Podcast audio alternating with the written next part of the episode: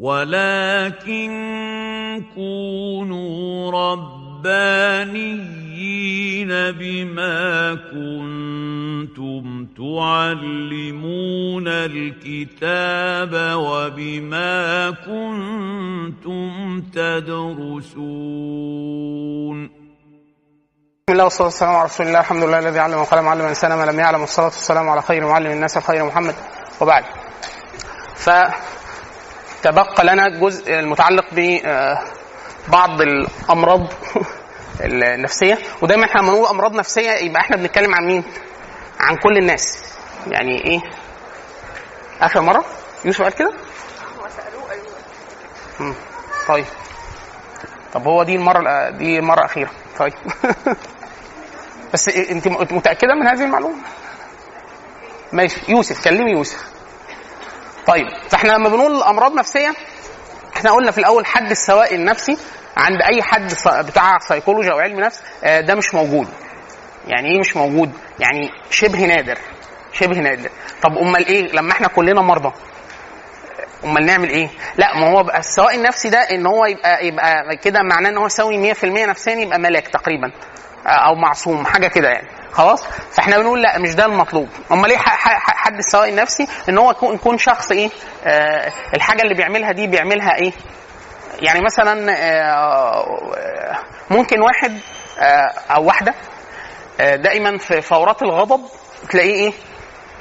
بيبرطم بكلام كده كتير. خلاص؟ آه ده في البرطمة ولا على طول؟ أثناء البرطمة فقط. طيب افرض واحد دائم التعالي على الطرف الآخر. دائم التعالي. تحقير من الطرف إعلاء من نفسه. لا فإحنا بنقول له تقريبا حضرتك عندك جنون عظمة. صح؟ يعني إيه؟ آه في حد بيبقى عنده إيه؟ اللي هو إيه؟ أنا أحسن أحسن اختراع في الدنيا أحسن اختراع بعد الكهرباء. أنا ما حصلتش قبل كده ومش هحصل وما بحصلش. حاجة كده. فإحنا بنقول إيه؟ ممكن كل واحد يجي له حالة اللي هو إيه؟ عمل حاجة يقول لك إيه؟ دي أحسن صينية مكرونة اتعملت في آخر خمسين سنة مثلا. ماشي خلاص مش يعني أكيد الإنسان إيه؟ بيبقى مبسوط بنفسه. لكن تخيل عنده ده بشكل فاحنا بنقول آه حد السواء حد الفرق بين حد المرض وحد السواء آه البنات في الغالب في الغالب لو دخلنا قطة قطة. تحت كرسي البنات كده تلاقي صراخ وصويت قطة. يا إخوانا في إيه؟ ما أعرفش. ده غالب. يعني في حدود الخبرة الإنسانية إن الستات كل ما الكائن يبقى أصغر كل ما يخافوا أكتر.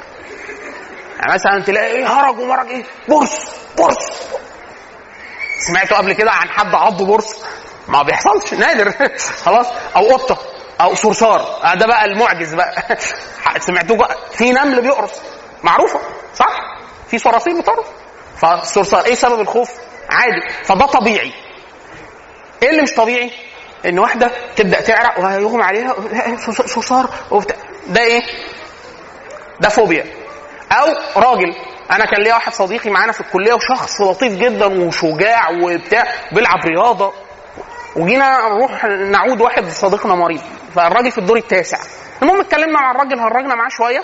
كعادة الرجالة لما يروحوا في المرض تلاقوها إيه؟ بيقلبوها إيه؟ هيصه وتنكيت وبتاع في الآخر. طلعنا نقف في البلكونة فأنا ابتديت حسيته إيه؟ ابتدى فأنا إيه؟ يعني وده غلط اللي أنا عملته غلط بس إيه؟ ده اللي حصل يعني. فأنا بقول له إيه؟ حطيت ايدي على ظهره إحنا واقفين باصين على البلكونة. كنا في مستشفى ودور عالي. فحطيت فبقول له انت بتخاف من الادوار العليا ولا إيه؟ عملت له كده بس. أنا حسيت ان أنا ماسك طفل طفل سنه ثلاث سنين أربع سنين. إيه في إيه. بعد كده اكتشفت عنده فوبيا من الامراض العالية من المن... الاماكن العالية. في ناس عندها فوبيا من المناطق المغلقة. لو حد دخل مكان مقفول أسانسير ضيق وبتاع يبدأ يعرق ويتوتر نبضات قلب تزيد جدا ومش عارف ممكن يغمى عليه ممكن يجي له حاجة ممكن يموت ممكن يموت من الخوف. طب هو إيه الخوف؟ يسموه ده مرض خوف مرضي. فإحنا تقسيمة كده ثلاثية عشان بس نبقى يبقى اختصارا في الكلام في الأمراض. في أمراض بتبقى أمراض عصبية في أمراض ذهانيه يعني نفسية وفي أمراض اللي هي متعلقة بال لكم أن تتخيلوا إن واحد يجي له حاجة نفسية بس تأثر عليه جسمانيا. يعني في واحد مثلا تسأله تاكل كذا يقول لك لا ما باكلش كذا. ودي الستات تنتبه ليها بقى. يقول لك لا عشان قولون. فهو إيه اللي مضايق قولونك؟ هو مش مريض مرض بدني. واحد يقول لك أصل أنا آه كثير النرفزة وكثير الغضب وموجات الغضب دي كثيرة جدا وبزعق طول الوقت. في الشغل. بيجي له إيه؟ في ناس عندها قولون عصبي وفي ناس عندها قرح في المعدة وفي ستات كده كتير. إيه السبب؟ ده في. إحنا عندنا التقسيمه الثلاثيه أمراض عصبية أمراض ذهانيه أو نفسية وأمراض متعلقة أمراض بدنية ليها أثر نفسي. يعني هو أصلا بسبب الاكتئاب أو موجات الغضب المتتالية أو القلق الشديد جدا. في ناس عندها القلق الدائم أو بيسموه ال- ال overthinking أو إفراط في التفكير في كل شيء في التفاصيل. وده عكس التوكل. يعني اللي هو أي واحد يقول لك إيه طب هو هيحصل إيه؟ طب يا ترى هو حصل؟ لسه ما سنه أهو. ده يكثر جدا عند الستات اللي إحنا بنسميها إيه؟ عوالة هم. يعني إيه؟ عما آه بتعول الهم أو شيالة هم أو اللي هو إيه؟ حرق عصبي كثير جدا. فتلاقيها إيه؟ بتلاقيها بنت صغيرة في السن وتقول لك أنا ابتديت أروح لدكتور وأعصابي طب انت اتجوزتي؟ لا لسه، خلفتي؟ لا لسه، مريتي بمشاكل؟ لا لسه، أمال لما نبدأ ال... يعني إحنا كده قبل ما نبدأ المعركة. حضرتك هيجيلك معظم الأمراض العصبية والنفسية ويجيلك قرح في المعدة وتقوس في الساقين وتسلخات. كل ده إيه؟ ده قبل ما هي ما عملتش حاجة خالص لسه لسه ما شالتش حاجة. فإحنا ب... وهكذا. المقصود حاليا من الكلام باختصار اللي هنقوله إن في حاجات الواحد يتبينها وما فيهاش مشكلة. يتبينها. يعرف إن اللي قدامه على الأقل عشان يتجاوزها. يتجاوزها. يعني مثلا واحدة واحد متقدم لها. خلاص؟ مثلا خلينا نبدأ بالأمراض العصبية. واحد متقدم لها. آه، في مواقف ممكن تتعرض تعرف انه عنده فوبيا من حاجة معينة. فمثلا ممكن أنا ما أعرفش فيه كده ولا لا أنا ما شفتش كده. آه، بس ممكن يكون عنده فوبيا من القطط. ممكن. أو فوبيا من الكلاب. ممكن. فعشان بس نعرف إيه؟ في في رجالة ممكن دي أنا شفتها دي شفتها في حالة واحدة شفتها حد صديقنا في الجامعة عنده فوبيا من الفيران. الخوف المرضي الناس بتقرف من الفيران. عارفين؟ الفيران أو الضفادع. مسألة ضفدع إحنا إيه علاقتنا بالضفادع. بس لو حد جبنا له ضفدع ما تعرفش إيه سبب. قرفان خلاص. بس قرفان لدرجة إيه؟ القرفان اللي هو الخوف الرعب ده ده فوبيا. فلو في حاجة زي كده يبقى نعرفها من الطرف الثاني بحيث ما نجيلوش الناحية دي. يعني إيه؟ إحنا طبعا لما بنعرف زي لما إحنا بنبقى قايمين من على الأكل واحد أي أنت رجلك نملت؟ عايزين نعرف الرجل اللي نملت بس عشان إيه؟ نغلس عليه. فنفس الحاجة أنت بتخاف من كذا؟ أو العكس الرجالة كتير بيعملوا ده. يعرف إن مراته مثلا بتخاف من حاجة فإيه؟ وهي عندها فوبيا. فوبيا يعني ده خوف مرضي. أنا أختي الصغيرة تقريبا عندها فوبيا مرضية من السرعات العالية. السرعات العالية دي بتبدأ من بعد 40 كيلو. أول ما تركب العربية بعد 40 كيلو تبدأ بسم الله الرحمن الله أكبر لا اللي هو راكبة طيارة طيار فايتر اللي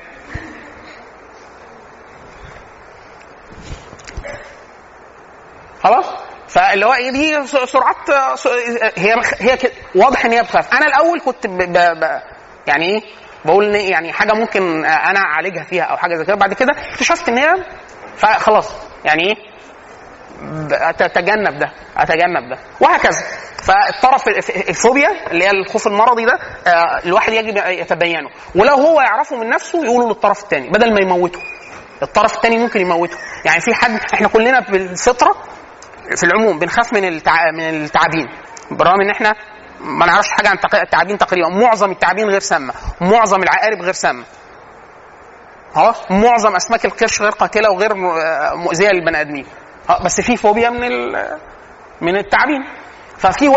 لو واحد بي... واحدة بتخاف من التعابين خوف عادي. فلو شافت تعبان ممكن تخاف تعرق آه، نبضها يزيد بتاع ما يحصلش حاجة. لو هي عندها فوبيا وأنا بهزر معاها جبت آه، تمثال تعبان يعني حاجة وحطيته على كتفها في المراية. إيه يحصل لها إيه؟ ده الواقعة دي والزوجه الزوجه ماتت. واحد بيهزر مع مراته بس هزار آه، غلس أو مش هزار هو قد نهى النبي صلى الله عليه وسلم عن الترويع. الترويع اللي هو انت عارف ان هو بيخاف من حاجة فانت بتغلس عليه. فاحنا بنقول ده عشان الاجتناب. واحد يقول لك إيه؟ أصل أنا عارفه بيخاف من ده. فانت هتعمل إيه؟ آه كل يوم بصبحه بالحاجة أو هي نفس الحكاية. فده الترويع وده الترويع منهي عنه في كل في كل في حال الرجال والنساء والأطفال وكل حاجة. خلاص زي الأطفال إحنا برضو من طفل من هو صغير. أجيب لك العو أجيب لك برضو ده ترويع ومحرم وهو كذب لأن مفيش عو. يعني عشان بس نبقى يعني هو تخ- تخويف بغير حقيقي ما هو مش موجود أصلا. خلاص؟ فعندنا فوبيا ده ماشي؟ لو انت تعرف من نفسك كده قول للطرف الثاني ان أنا عندي أنا بخاف خوف مرضي من واحد اثنين ثلاثة أربعة. أو الوسواس القهري. ما أعرفش انت مر عليكم حد موسوس ولا لأ. آه مثلا يكثر جدا الوسواس في الطهارة.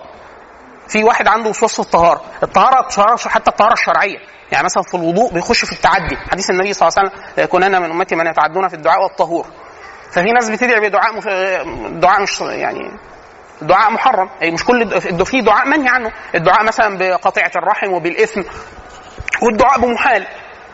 اللهم أهلك جميع الكفار. مثلا هم قاعدين على قلبك لغاية ما القيامة ما تقوم. مش اللهم آه يعني إيه احرق كل اليهود. مثلا حاجة زي كده. واحد يقول لك ما ربنا يحرقهم. آه آمين. بس يعني هو الدعاء ده بمحال لأنه مش هيحصل.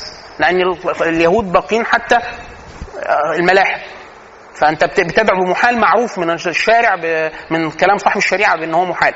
وهكذا. ففي في في تعدي في الطهور. أو الدعاء اللي هو إيه اللهم عارفين رمضان؟ معظم الدعاء اللي الناس الناس بتدعيه في, الو- في الوتر في رمضان من تعدي في الدعاء. اللهم تقبل صلاتنا وركوعنا وسجودنا. طب ما هو لو قبل الصلاة بلا كلها. ف... اللهم تقبل منا صالح الأعمال. خلاص خلصنا. وصياما خلاص. فهي الفكرة في إيه؟ اللي هو الدعاء بالمختصر البليغ وعلى هدي النبي صلى الله عليه وسلم. عشان كده الإمام أحمد بن حنبل سئل آه، قال له يا إمام لو لو تجاوز ال- الإمام اللي هو في في القنوت في قنوت الوتر السنة. النبي صلى الله عليه وسلم مأثور عنه دعاء سطر سطرين. خلاص. خلصنا مش فيش أكتر من كده. ده جامع لكل الخيرات وقد دعا به النبي صلى الله عليه وسلم. زي حديث عائشة يا رسول الله يعني لو رأيت لو إيه؟ وفقت إلى ليلة القدر. ليلة القدر هتقول إيه بقى؟ في ليلة القدر. ليلة القدر. خلاص إيه قال إيه النبي صلى الله عليه وسلم؟ اللهم إنك عفو تحب العفو فاعف عنا. في أكتر من كده؟ فاللوكلوك اللي أنت هت... هتقوله كتير هو ده اختصاره. طب هدعي من شيء من أمور الدنيا ادعي اللهم ارزقني الزوج الصالح اللهم زوجني اللهم ارزقني مال اللهم بارك لي في وقتي اللهم بارك اللهم ادخلني الجنة اللهم ارزقنا الجهاد في سبيل الله.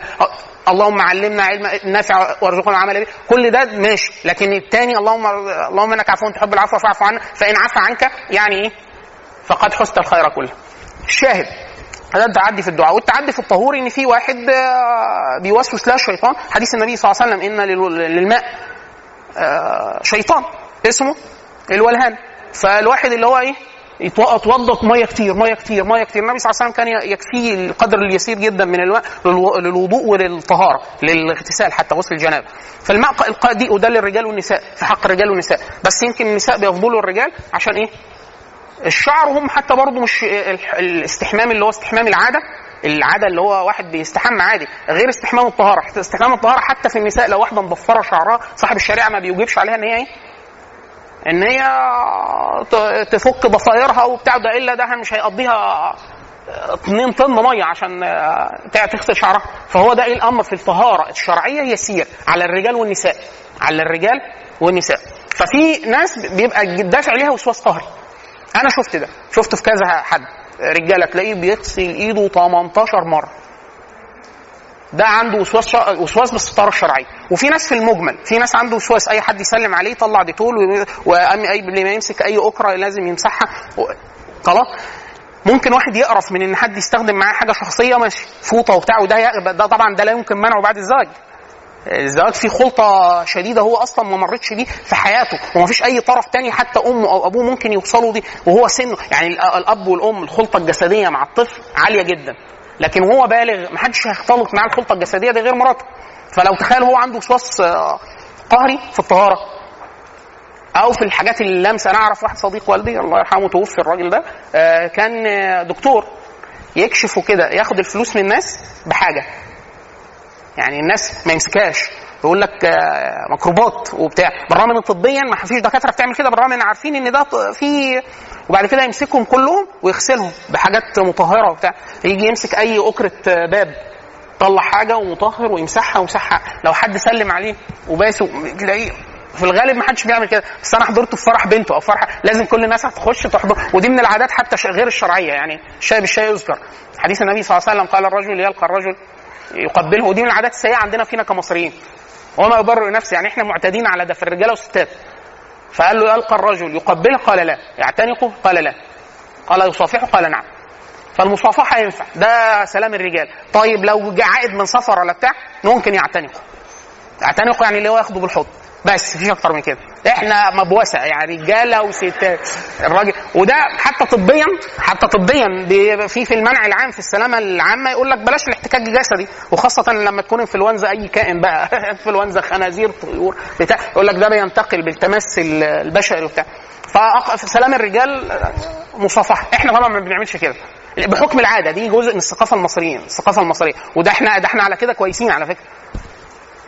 في الفلسطينيين والخليجيين حاجة بقى في بقى بوس في المناخير وبوس إيه يعني رجالة. حتى الغربيين ده عندهم يعني يقول لك إيه وعمالين تقولوا شذوذ الجنس ومش شذوذ الجنس. هو مش عارف إن ده جزء من الثقافة العامة لا يخ... عشان كده واحد من أصدقائنا كان يقول مثلا وأنتم مسافرين في الغرب أو حد مسافر آه حاجات معينة ما تعملوهاش. إياك تسلم على واحد عربي مسلم تقابله. إحنا مثلا لما الواحد بيقابل واحد مسلم في أي حتة مسلم. يعني انت شايفه في ديار الكفر وهو باكستاني ماليزي بنجالي ياخد الحض وحش ف- هم الاحتكاك الجسدي في معظم الثقافات ما عدا بعض الثقافات يعني النيجر في أمريكا ثقافات بعض الثقافات في آسيا بس مش زينا خالص. آه، الاحتكاك الجسدي مش مفهوم. وفي الغرب لا مفهوم بمعنى سيء جدا بالذات الرجال. أقول لك ما تمسكش إحنا أنا ممكن واحد صديقي نمشي م- هنحكي في موضوع. ننجش بعض كده ونمشي. ده في الغرب فضيحة. لك إيه؟ لا إحنا بنتمشى. ده ممنوع. ما تمسكوه ما تحضنوش ما تبصوش ما تحضنوش ما تسلم. لا تعتنقوا حتى. سلم تسلم عليه. في حض... في صح... في ثقافات ما تسلمش زي اليابانيين. اليابانيين نادر جدا. واحد إلا لو هو عارفك عربي ويعني لكع ولازم هتسلم وبتاع يمد إيده. غير كده يقعد ينحني 400 مرة لكن ما, بي... ما يلمسوش بعض. خالص. وهكذا. فالشاهد فكرة الفوبيا الخوف المرضي لو حد عنده خوف مرضي من حاجة يعرف, يعرف ذلك من نفسه فيخبر الطرف الثاني عشان ما يبقى إيه يبقى ما يموتوش من الخضة. وفي نفس الوقت لو عنده إيه آه وسواس قهري آه سواء في النظافة أو بتاع. الوسواس القهري يا إخوانا ليه كذا صورة. الواحد بيبقى عارف إن هو بيعمل حاجة ملهاش أي قيمة زي الستات. في ناس عندها وسواس قهري بتاع النظا- ال- النظام النظام والتراتبية. يعني تحط الحاجات ورا بعض بمقاس معين وبتاع. الستات معظمها عندهم الحسوكة دي في حاجات كتير. ماشي بس ده مش وسواس قهري لا الوسواس القهري إن هي لو عملته لو ما اتعملش آه، تقلق وبتاع وترجع تعمل. في ناس عنده وسواس قهري في العد. يعني بيبقى طالع السلالم بيعد السلالم. لو فوت سلمة آه آه أنتوا بتضحكوا. هو كده بينزل تاني عينيه وبيرجع من الأول. ففي واحد هو طبيعي جدا يعني أنت تشوفه إنسان عاقل وراجل كل حاجة. أول ما نيجي عند الوسواس القهري وتلاقيه بقى تألق. آه بيبدأ يع- بيعمل حاجات طب هو يقول لك ده منطقي؟ لا مش منطقي. طب أنت بتعمل كده ليه؟ هو شيء مستحوذ عليه. أحيانا بيسموها الأفعال القهرية. الأفعال القهرية اللي هو أنت إيه حاسس إن أنت مخور ده بالتحليل ممكن مع التحليل النفسي جلسات تحليل نفسي ولا بتاع ممكن واحد يبطل حاجة زي كده. لكن الشاهد إن هي مش هتأثر على أي حاجة في حياته. بس أول ما يجي عنده النقطة دي هتلاقيه بيعمل حاجة ملهاش أي أي مبرر سواء ست أو راجل. في عندها في ناس عندها التوهم المرض. وده أكثر في النساء. توهم المرض. اللي هو إنسان كل فترة آه، ده ما يتعرفش غير بالسؤال. حد يسأل عنه حد يقول لك إيه؟ في بنت يقول لك دائمه ال... يغمى عليها. خلاص؟ ورجالة كده. أو يقول لك أنا أنا خلاص أنا هموت أنا حاسس مش عارف. ويعمل كشوفات كتير جدا وبتاع. بس مش مرة ولا مرتين ولا بشكل دوري. في واحد عنده توهم مرض أو واحدة عندها توهم مرض. خلاص ده شيء برضه من من الأمراض ال- ال- العصبية. آه، في حد بيجي له وهن الوهن العصابي. وهن إحنا عارفين لما واحد يبحث يقول لك إيه؟ أنا مكسل وتعبان ومرهق وبتاع. خلاص الدكاترة بيقولوا ده حاجات كتير جدا لأسباب كتيرة جدا ممكن تيجي. لا في واحد كل فترة كل فترة في حياته آه بيجي له الوهن العصبي ده. آه، كل شوية تلاقي يقول لك أنا هزلان وكسول ومش عارف مش عايز أعمل أي حاجة وجسمي وجعني كله وبتاع. خلاص لو كشف في ما طلع ما فيش حاجة طبية في الغالب المفروض يروح لحاجة حد نفسي يقول له إيه ده؟ في الغالب ممكن يكون وهن عصبي. اللي هو إيه هو كل فترة بيجي له كده. وده أصلا حاجة عصبية مش حاجة مش حاجة جسمانية. طيب القلق العصبي ده آه، في حاجة حاجة اسمها القلق العصبي اللي إحنا أحيانا. بنسميه اللي هو إفراط إفراط التف... التفكير. آه، إحنا بنقلق. بنقلق. ده القلق العادي. آه، ست ابنها خرج يلعب ولا بتاع. قلقانة عليه وبتاع. ده طبيعي. القلق العصبي اللي هو إيه؟ طب ممكن يكون في طائر خرافي جه خده آه، لقطه طار بيه اللي هو إيه؟ أسوأ شيء ممكن يحصل. ممكن يكون القطر طلع من على القضبان خبطه وهم بيلعبوا في النادي اللي جنب ال- الرحاب مثلا اللي هو ما فيش قطر جنب الرحاب وما فيش مش عارف إيه. آه، طيارة ركاب انهارت وقعت هبوط اضطراري في الملعب اللي كانوا بيلعبوا فيه بولينج مثلا وهكذا. هو قلق بس إيه؟ خلاص؟ واحيانا ده بيخش ب... عشان كده أنا أحيانا بقول إن هو ضد أحيانا بيبقى يعني ممكن ايمانيا الواحد يظبطه إن هو القلق الشديد جدا من التفاصيل. طب لو حصل كذا؟ مش عارف. طب طب وإحنا هنعمل إيه؟ الحاجات دي اللي هي فرض الفرض وفرض الفرض. وإن أنت بتنهمك في التفاصيل وقلق حقيقي بالرغم إن ده ما وقعش ولا لسه قدامه حاجات كتيرة جدا. عشان كده الصينيين يقولوا يقولوا لا تعبر جسر حتى تأتيه. يعني واحد يقول لك إيه؟ طب إحنا هنعمل إيه؟ الراجل مثلا قال إحنا الأسبوع الجاي هنفتح بابا وماما في واحد كذا طب لو قالوا كذا؟ آه، لسه ما هنشوف. طب لو قالوا كذا وإحنا مع اللي هم إيه؟ ست افتراضات مبنيين على بعض. وقلق. قلق. وأنا مش قادر أنام. مش قادر أنام من إيه؟ من التفكير. في إيه؟ في اللي لسه ما حصلش. خلاص وخد بقى ده كتير. يكثر في النساء. يكثر الف... دايما إحنا بنقول الفاصل ما بين السواء إن هو واحد يبقى قلقان. كلنا بنقلق. ليلة الامتحان. مش عارفين إن أسبوع الامتحانات في ناس ما يقدرش ياكل وما يقدرش ينام ما يقدرش ينام. ويجي له الام في بطنه ومش عارف إيه يقول لك أنا مش فاكر ولا حاجة. أنا ويبدأ بقى إيه؟ في أنا كان معايا شاب كده اتعرفت عليه. وأنا في دار العلوم. فكان بيني وبينهم مثلا تسع سنين الشباب اللي بدرس معاهم. بس أنا في نفس ال... أنا في أولى هم في أولى. بس أكبر منهم بفرق السنين. فالولد بيجي, بيجي له ده. لا لا عصبي فاتصل بيه اتصل بيا والده مرة في ليلة امتحانات. يا باشمهندس أنا عايزك تكلمه وبتاع. إيه الحكاية؟ آه مش عايز مش عايز أروح الامتحان. قلت له معلش ادهوني. قال لي ده أنا أمه بتبكي وأنا قلقان وفعلا خلاص الواد بوظ أعصاب البيت كله. القلق العصبي ده اللي هو عارفين الإنسان اللي هو إيه؟ ي... بس بس خلاص قلقت يعني يربي بي- بيخلي الناس كلها اللي حواليه تقلق برضه. خلاص؟ فاديته قلت له اديني التليفون. وأنا كلمته خمس دقايق والحمد لله دخل الامتحان وجاب جيد جدا وبتاع. بس إيه الفكرة قلت له أسوأ حاجة ممكن تحصل إيه؟ قال هخش وأسقط. قلت له أنت لما ما بتحضرش إيه اللي هيحصل؟ قال لي هسقط برضه. يعني أسوأ حاجة ممكن تحصل إيه؟ إن أنت تخش ما تحلش. أنت لو ما رحتش وما حلتش إيه اللي هيحصل؟ هتسقط. في حاجة حصل؟ قلت له أبوك هينفخك؟ لا هيبلغ عنك لا هيكهربك لا. قلت له خلاص. فأنت مش خايف من حاجة. قعدنا شوية لغاية اللي هو إيه إيه أسوأ حاجة هتحصل. كذا قال لي آه طب والله صحيح ما أنا ما وقعدنا نراجع مع بعض طب ما أنت مذاكر دي آه دي مهمة بتاع دخلته في حاجة ثانية ودخل امتحان ونجح وبتاع. هو قلقان طب ما إحنا كلنا بنقلق إيه ليلة الامتحان. كلنا بنقلق ليلة الامتحان. بس قلق عن قلق. خلاص في قلق اللي هو قلق قلق عصبي آه برضو الاكتئاب. الاكتئاب آه على عكس المشتهر إن آه واحد يقول لك إيه آه لو جالي واحد مكتئب أو واحدة مكتئبة من هالقطة هيبان مكتئب. لا. مش لازم. مش كل أنواع الاكتئاب بتبدو على الناس. يعني في واحد بيقابل الناس وبيضحك وبيخرج وبيروح الشغل وبعد كده بعد أسبوع يقول لك انتحر. ليه؟ عنده اكتئاب مزمن. طب إزاي؟ ما هو أنا كنت طبيعي وبتاع. لا مش ده. مش ده. الاكتئاب حاله في الغالب حاله جوانية. حاله جوانيه يعني من جوه. يعني ما تبقى مش لازم بيبقى مش في ناس طبعا الاكتئاب بيبقى واضح جدا عليها. الاكتئاب اللي هو إيه؟ آه فاقد شغفه بكل شيء فاقد إحساس بالسعادة فاقد القدرة على ال ال التمتع بأي مباهج من مباهج الحياة مش عارف إيه. خلاص ده داخل في دور اكتئاب. لا إحنا واحد يقول لك لا ده راح يتجوز يا فندم. واحدة راح تتجوز خلاص؟ وعروسة وطبل وزمر وبتاع. ممكن تكون مكتئبة؟ آه. اكتئاب مزمن؟ آه. آه. ده يعرف من نفسه. أكيد إحنا بنمر بحالات. يبقى الواحد من جواه عامل كده. من جواه. بس بيقابل الناس عادي يعني أحيانا ممكن يضحك. ممكن يضحك. عادي. بس هو من جواه حزين جدا. إيه سبب الحزن؟ مش معروف. الاكتئاب طبعا إخوانا يعني إيه؟ من أعقد الظواهر النفسية على الإطلاق. على الإطلاق. في حاجات أصلا اكتئاب بيولوجي يكثر جدا عن النساء وبالذات في فترة الدوره الشهريه ده حالة. لو في عوامل تانية تخش معاها لا ممكن إيه؟ عشان كده الرجال ده إحنا نقول الرجال الاكتئاب مرض أنوثي بامتياز. دي ملحوظة. يعني إيه؟ الرجالة ممكن يقول لك إيه؟ ما هي كانت كويسة وبنضحك وبتاع. الستات ممكن عرضة للصدر هي مكتئبة. قاعدة معاك خمس شهور مكتئبة وأنت تقول لك ما أنا شايفها طبيعية. هي مكتئبة. فنصيحه كل الرجاله اللي حاضرين معانا في كت- كتاب اسمه الاكتئاب طبعة عالم معرفة الكويت تحفظوه كتاب مهم جدا. ليه أنا بقول كده؟ طبيا الإحصاء بتقول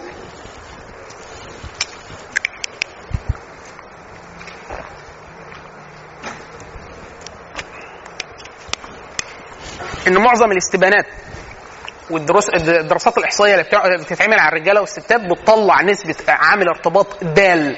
يعني إيه؟ قوي وموجب مع كون إن هي ست واصابتها بالاكتئاب وبشكل دوري. يعني عادي.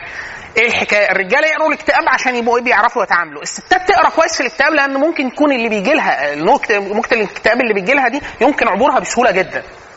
وخاصة بالحاجات الشرعية. يعني في الحاجات الشرعية الأدعية والأذكار. في حاجات بتحصن إنسان من حديث النبي صلى الله عليه وسلم حديث جامع ما اللهم اني أعوذ بك من الهم والحزن وأعوذ بك من العجز والكسل وأعوذ بك من الجبن والبخل وأعوذ بك من غلبة الدين وقهر الرجال فده الحديث جامع مانع. يعني الهم والحزن واحد يقول لك إيه بس أنا حزين. يعني الدعاء آه الدعاء يرفع عنك الحزن والهم و... لا سبحان الله العظيم. عشان كده الدعاء ده صاحب الشريعة وكانه عشان مرتبط بالجبلة الإنسانية من الادعيه اللي النبي صلى الله عليه وسلم حث على تعلمه. يعني عندنا ذكر أو اثنين أو ثلاثة النبي صلى الله عليه وسلم يقول لك إيه؟ الناس تتعلموا وعلموه للناس.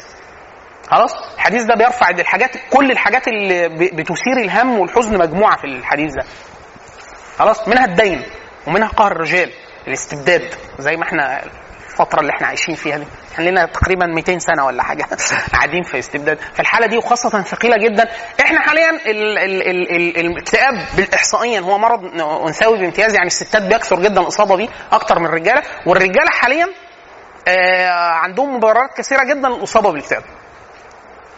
بسبب إن جزء من طبيعة الرجال بعكس الستات. جزء من طبيعة الرجال لو هو انكسر فيه جزء معين من ال- الرجولة والكرامة وبتاع هو ممكن يقتل نفسه.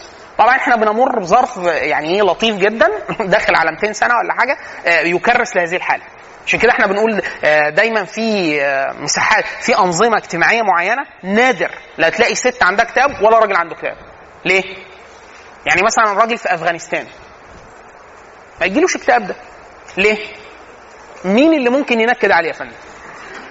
يعني الأمريكان مش قادرين عليه. يعني إيه؟ هو الراجل ما فيش حد يقدر يج- يجبره على شيء. عشان كده دايما إحنا بنقول الحضارات الجبلية اللي هو عايش في جبل ولا بتاع غير الحضارات النهرية. إحنا. الحضارات الهيدروليكية. إحنا إيه؟ اكتئاب واستبداد جنب نيل زرع آه، مربوطين بلقمة عيشنا. أي حد ممكن يستبد بيك يقول لك يلا عشان نعيش وبتاع. الحضارات الج- الجبلية والبدوية أي حد يدوس له على طرف يقتله ويروح هربان. ما فيش. يقتله وياخد عياله ويطلع بيهم في الجبل ورايا. على الجبل. خلاص؟ فإنسان حر. أو الحضارات البحرية. قاعد على البحر. حتى دي شوفوها. الساحليين أكثر جرأة من المدن المدن المليونيه يعني مثلا القاهرة بلد حبيسه دي الاستبداد بيعيش في العالم كله ويرجع يبات في القاهرة. ليه؟ مدينة فيها كل كل شروط الاستبداد. خلاص؟ مثلا السواحل تلاقي أهل القناة والإسكندرية مختلفين شوية البدو مختلفين تماما. البدو تقريبا مش مصريين البنية النفسية بتاعتهم مش مصريين. يعني إيه؟ نصيحة لو حد واحدة عايزة تتجوز بقى تتجوز حد مش من حضارة نهرية. آه تتجوز واحد اللي هو إيه؟ نرفوز. يعني إيه؟ ده مهم جدا يا اخوانا ليه؟ ليه؟ آه ماشي خليها دي إحنا هنمر بيها. اللي هو إيه ماذا تريد الرجال من النساء وماذا ماذا تريد النساء ولا ماذا يريد الرجال من النساء؟ يعني كل واحد ليه متطلب أولوياته. لو إحنا سألنا الرجالة والستات إيه الأولويات هيطلع في أولويات معينة. ففي أولويات معينة داخل فيها جزء اللي هو إيه؟ الأمان. الأمان. الأمان ده ليه كذا شرط. بس خلينا خلينا نرجئه للكلام على اللي هو ماذا تريد وماذا يريد. طيب. آه طيب الأمراض الذهانيه إحنا كده اتكلمنا شوية عن الأمراض العصبية. الأمراض الذهانيه الذهان ده زي آه مثلا زي جنون العظمة. آه جنون العظمة اللي إحنا أحيانا بنسميه أحيانا في التسمية الشرعية العجب. بس ده بيبقى عجب, عجب شديد جدا لدرجة مرضية. يعني في واحد إيه آه معتز جدا بأصله وتحصيله الدراسي. وبيحتقر كل الناس. واحد يقول لك طب أنا هعرف منين ده؟ من تعليمه على الناس. من تعليمه على الناس. أكتر حاجة تبان فيها أص- الراجل وهو سايق سايق العربية. آه والله من الحاجات اللي هو إيه؟ بيدي رأيه في كل الناس بأريحية. خلاص؟ امشي يا حيوان. إيه، خش يمين إيه، فسح الانسان بيبقى أنا أنا مؤمن تماما إن اتعمل الدراسه النفسيه دي هتطلع كمية حاجات ممتازة جدا. يعملوا تسجيل للرجالة هم سايقين وتسجيل للستات. الست تبقى وديعة جدا. أول ما تسوق تبدأ إيه؟ هي طبعا بتعمل كوارث غير إن هي. غير الكلام اللي هتقوله وكده.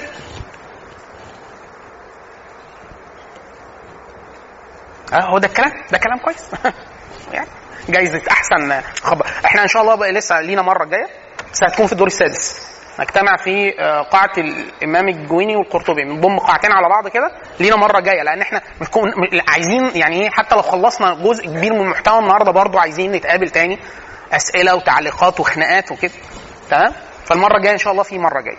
طيب. آه ففي ده آه، في إحنا عارفين لما واحد بنقول عليه إنسان سادي الساديه الساديه متاخدة من دي ساد. واحد واحد دي ساد. اللي هو الاستمتاع بتعذيب الآخرين. فواحد يقول لك إيه ده يعني هيجيب لي إيه كابلات كهرباء وكرابيج ويضرب وبتاع مش عارف إيه. دي صورة. الساديه واحد يقول لك إيه؟ وده ممكن؟ آه في كده. في كده كتير. يعني إحنا بس لولا إن إحنا أحيانا مجتمع آه، ينقصنا إحصاء بشكل شديد جدا. إحنا مصر تقريبا أي واحد مصري لو اتسأل عن مصر ما يعرفش ولا حاجة عنها. ولا حاجة. خلاص؟ في إحصاء مرعبة على المجتمع. واحد يقول لك يعني في حد ممكن يعمل كده؟ آه في ستات بتعمل كده. يعني في كانوا عاملين مرة جمعية آه، الست- الرجالة اللي آه، بيشتكوا عايزين حد يخلصهم من زوجاتهم الستات بتضربهم. آه والله جت في التلفزيون كان برنامج وبتاع. واحد يقول لك لا بس الست تضرب راجل؟ إزاي؟ مش ممكن. بدنيا. لا في. في ستات قوية ومفترية. خلاص؟ في كده. حب تعذيب الآخرين. في كده. واحد يقول لك إيه بس ده مستبعد. هو مش مشهور بينا بس هو في عادات كتير جدا كده. خلاص؟ لا الأسوأ من كده التعز... ال- الت... الاستمتاع مش التعذيب الجسدي التعذيب المعنوي. بالاحتقار والإهمال والسب والشتم وبتاع وده يكثر جدا في الرجال. اللي هو إيه؟ آه، التقليل من شأن المرأة آه، انت تفهمي حاجة. آه، انت ما اللي هو إيه؟ ال... الت... واحد يقول لك إيه؟ لا هو سليط اللسان. لا في واحد بيبقى سليط اللسان أهله ما عرفش يربوه يعني أو في واحد سليط اللسان من باب الاستمتاع. من الاستمتاع يعني هو بيستمتع بالحط من قدر الآخرين. بيبان عشان كده في واحد في ناس كتير جدا يلاحظ فيها لو أنا رايح مكان هقعد آكل وأشرب فيه الناس اللي بتخدمني دول أنا بتعامل معاهم إزاي؟ ده راجل بيشتغل بياخد مرتب وأنا في حتة تانية بخدم حد تاني. ما إحنا كل الناس كل الناس بشكل أو بآخر بعضهم لبعض خدم. بس بنخدم بعض بشكل إيه؟ بشكل مباشر وغير مباشر. لو حد جربه ممكن تسرحوا بخيالكم بقى لو حد بالذات الستات أو الشباب اللي بيشتغلوا. يقول لك أنا بشتغل مع حد من مرؤوسيه آه آه صارم. خلاص؟ بس طبيعي صارم وفي الحق.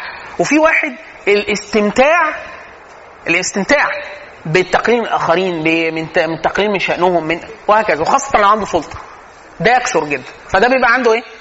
هو سادي بس إيه السادية زمان كانت لها منصرف في ذكرها في الأمراض الذهانيه إلا هنا إن هو إيه التعذيب البدني.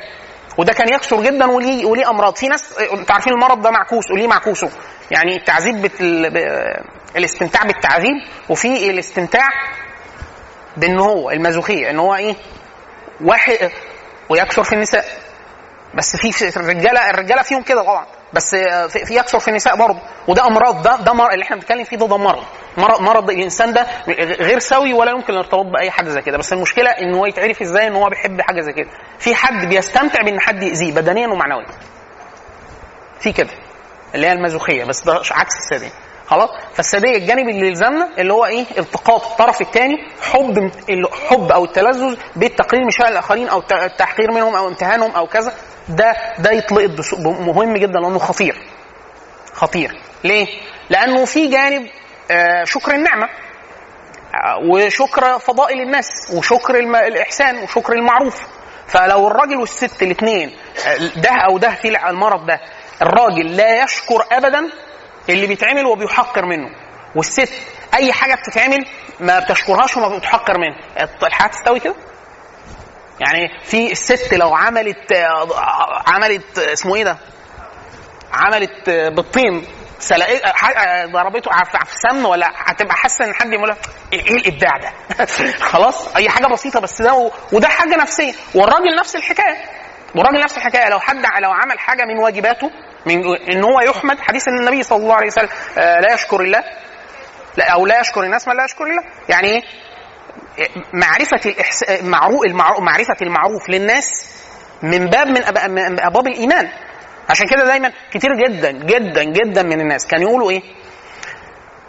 يقولوا شوف علاقة الرجل أو المرأة بأمها وأبوها. خلاص؟ وتحرى هذه العلاقة وطبقها عليك عليك أنت. بعد يقول لك والله علاقتها بابوها وأمها وحشة بس أنا كويس هتبقى إن شاء الله كويسة جدا. أو هي بتعاملني كويس جدا. أو العكس هو تقول لك والله هو علاقته بأبوه وأمه وحشة جدا بس إيه؟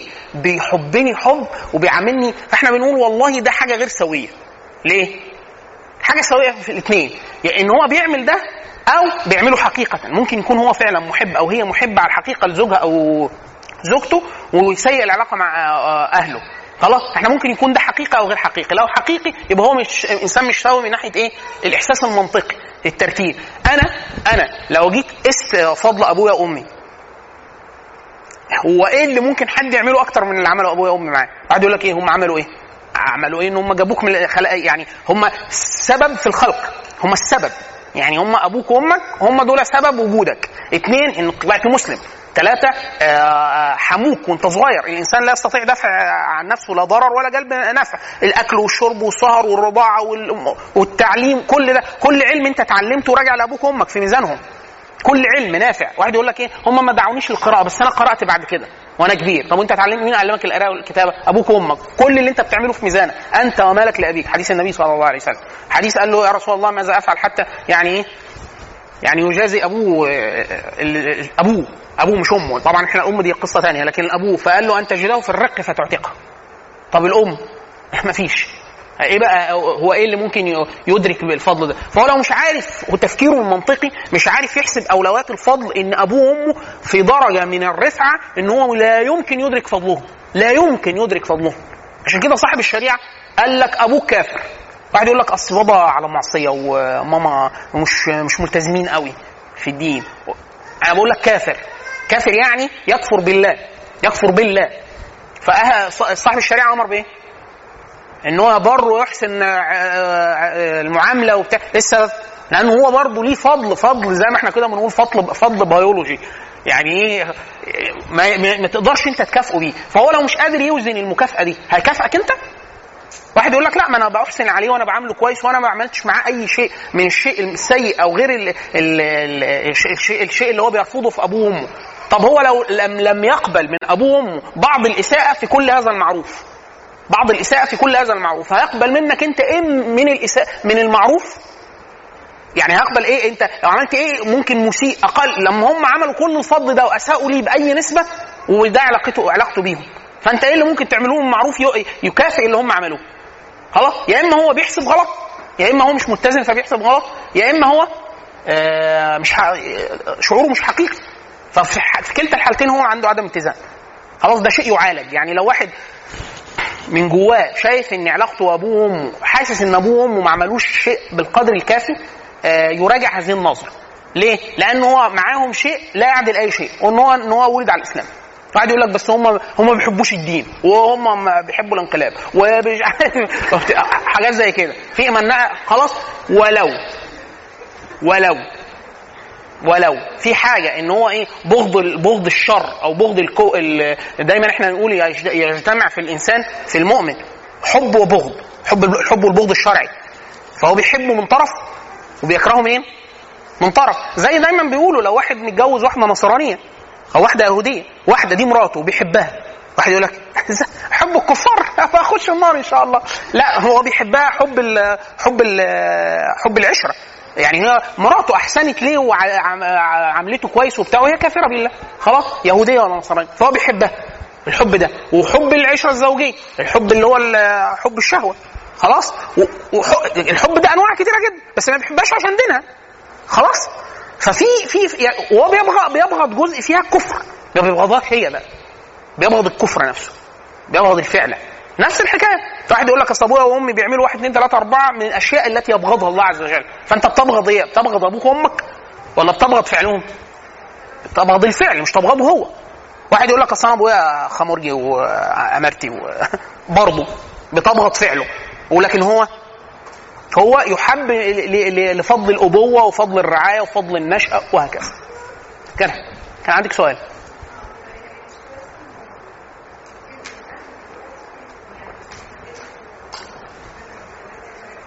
بإيه؟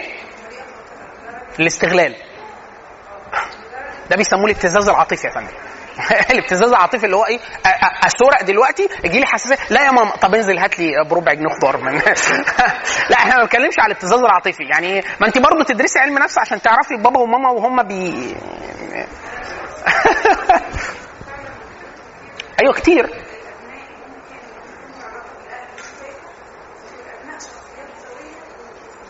أنا مش بقول لك إن العلاقات ما بتبقاش وحشة ولا كم. ما هو أكيد لو الأب أو الأم مش أسوياء وإحنا في قدمنا في الأول إيه؟ إن إحنا كلنا فينا عدم سواء نسبي نسبي. فواحد أبوه وأمه فيهم أي واحد أبوه وأمه. لو إحنا قلنا له اكتب لستة بفضائل أبوك وأمك. منها إن هم ولدوك على الإسلام ومنهم إن هم آه، طل كملوا تعليمك ومنهم إن أنت طلعت تشتغل مهنة شريفة ومنهم لم يضطروك لأعمال منافية للأدب. وم- كل ده داخل في في المنة.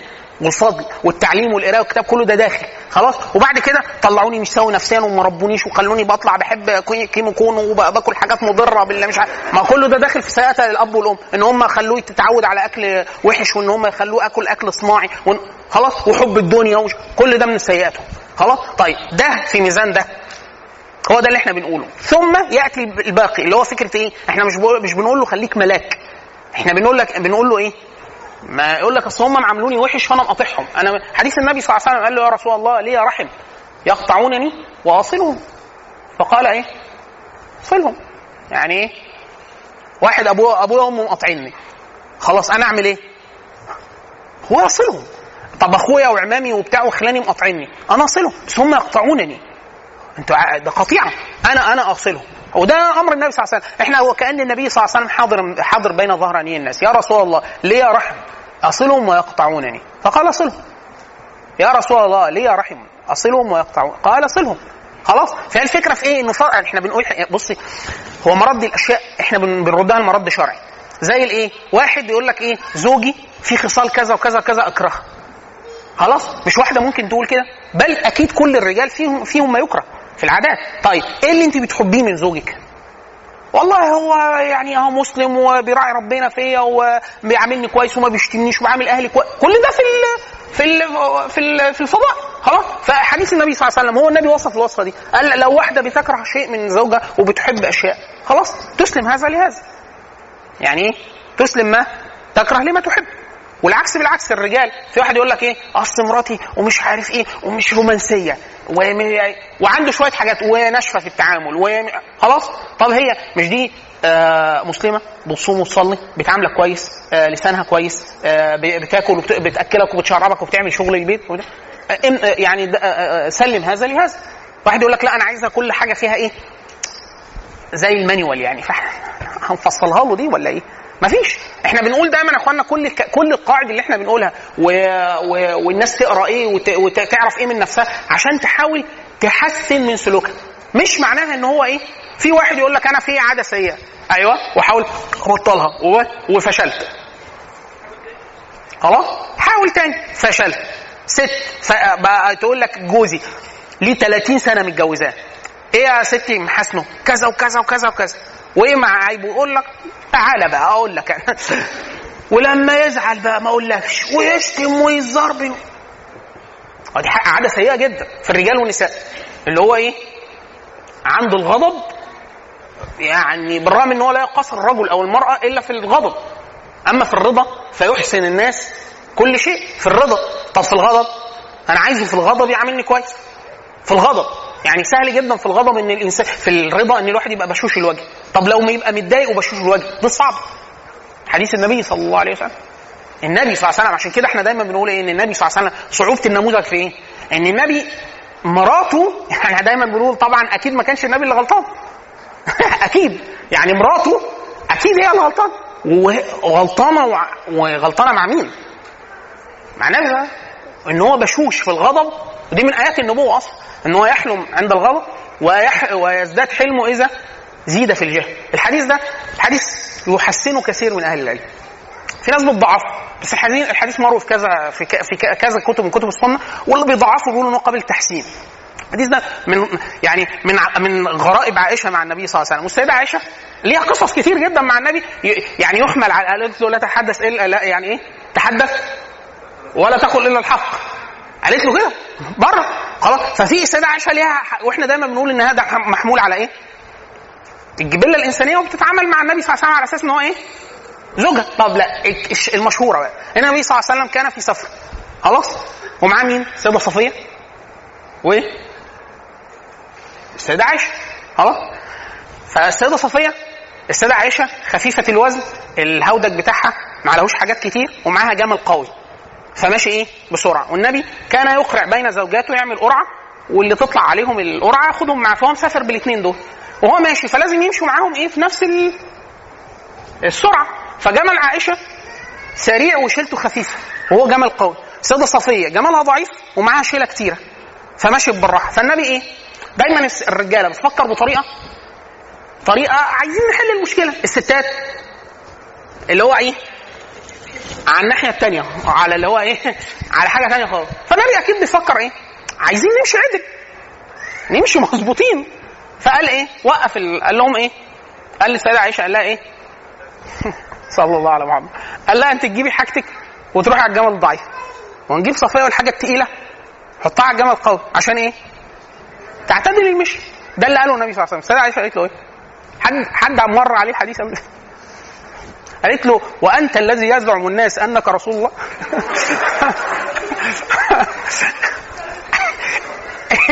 يا لهوي.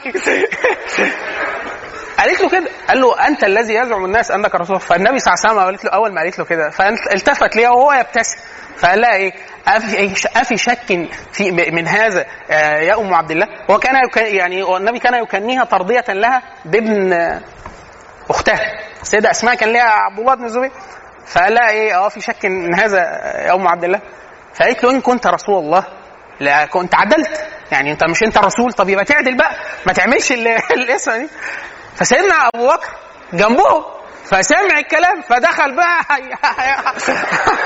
أبوظ وشها اللي هو إيه فده آه فده فيقصد أن يلطمه. يعني عايز يضربه على وشها اللي هو إيه يعني الكلمة بقى إيه أنت الذي يزعم الناس أنك رسول الله؟ يزعم الناس. طب أمال أنت إيه؟ يعني أنت مفكره إزاي.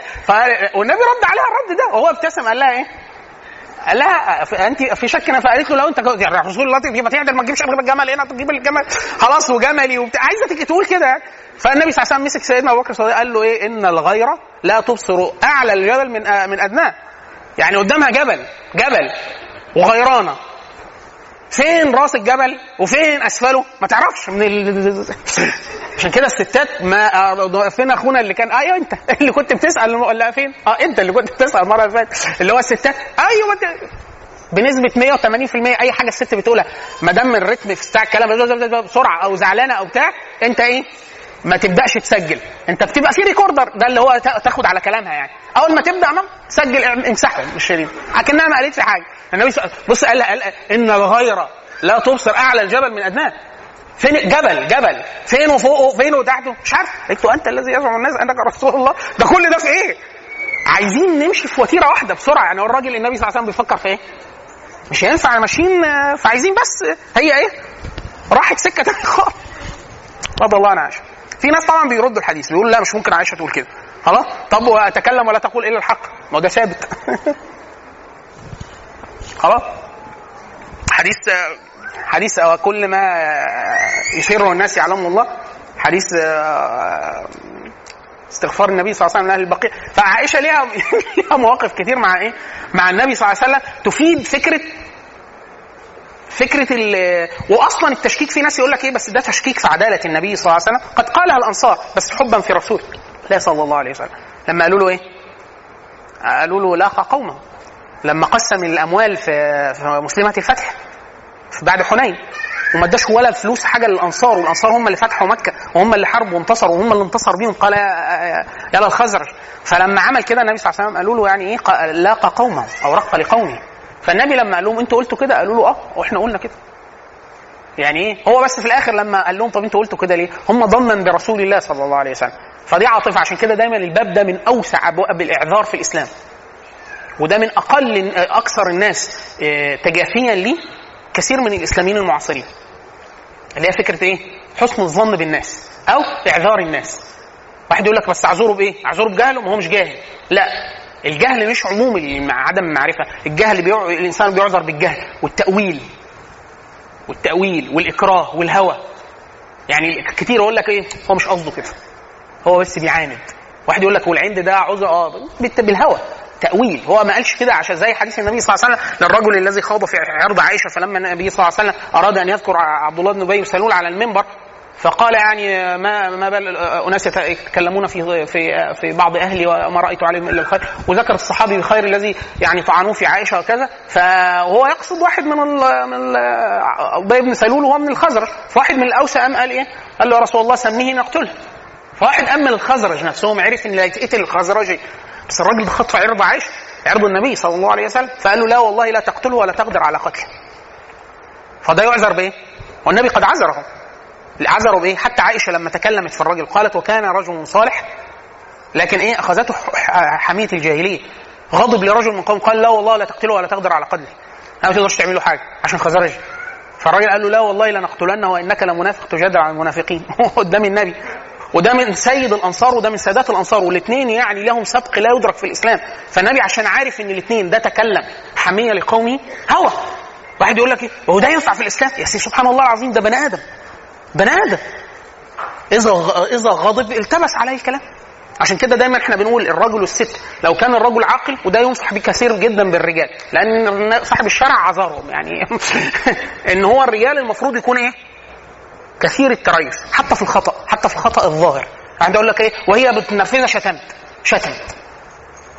مش يعني الستات بتعمل كده. آه ده مش كويس والمفروض هي ما بتعملش كده وبتاع. بس أنت خلاص؟ مش هيكون اتقال لك أكتر من اللي اتقال للنبي صلى الله عليه وسلم. ففكرة إيه؟ في الغضب يعني إيه؟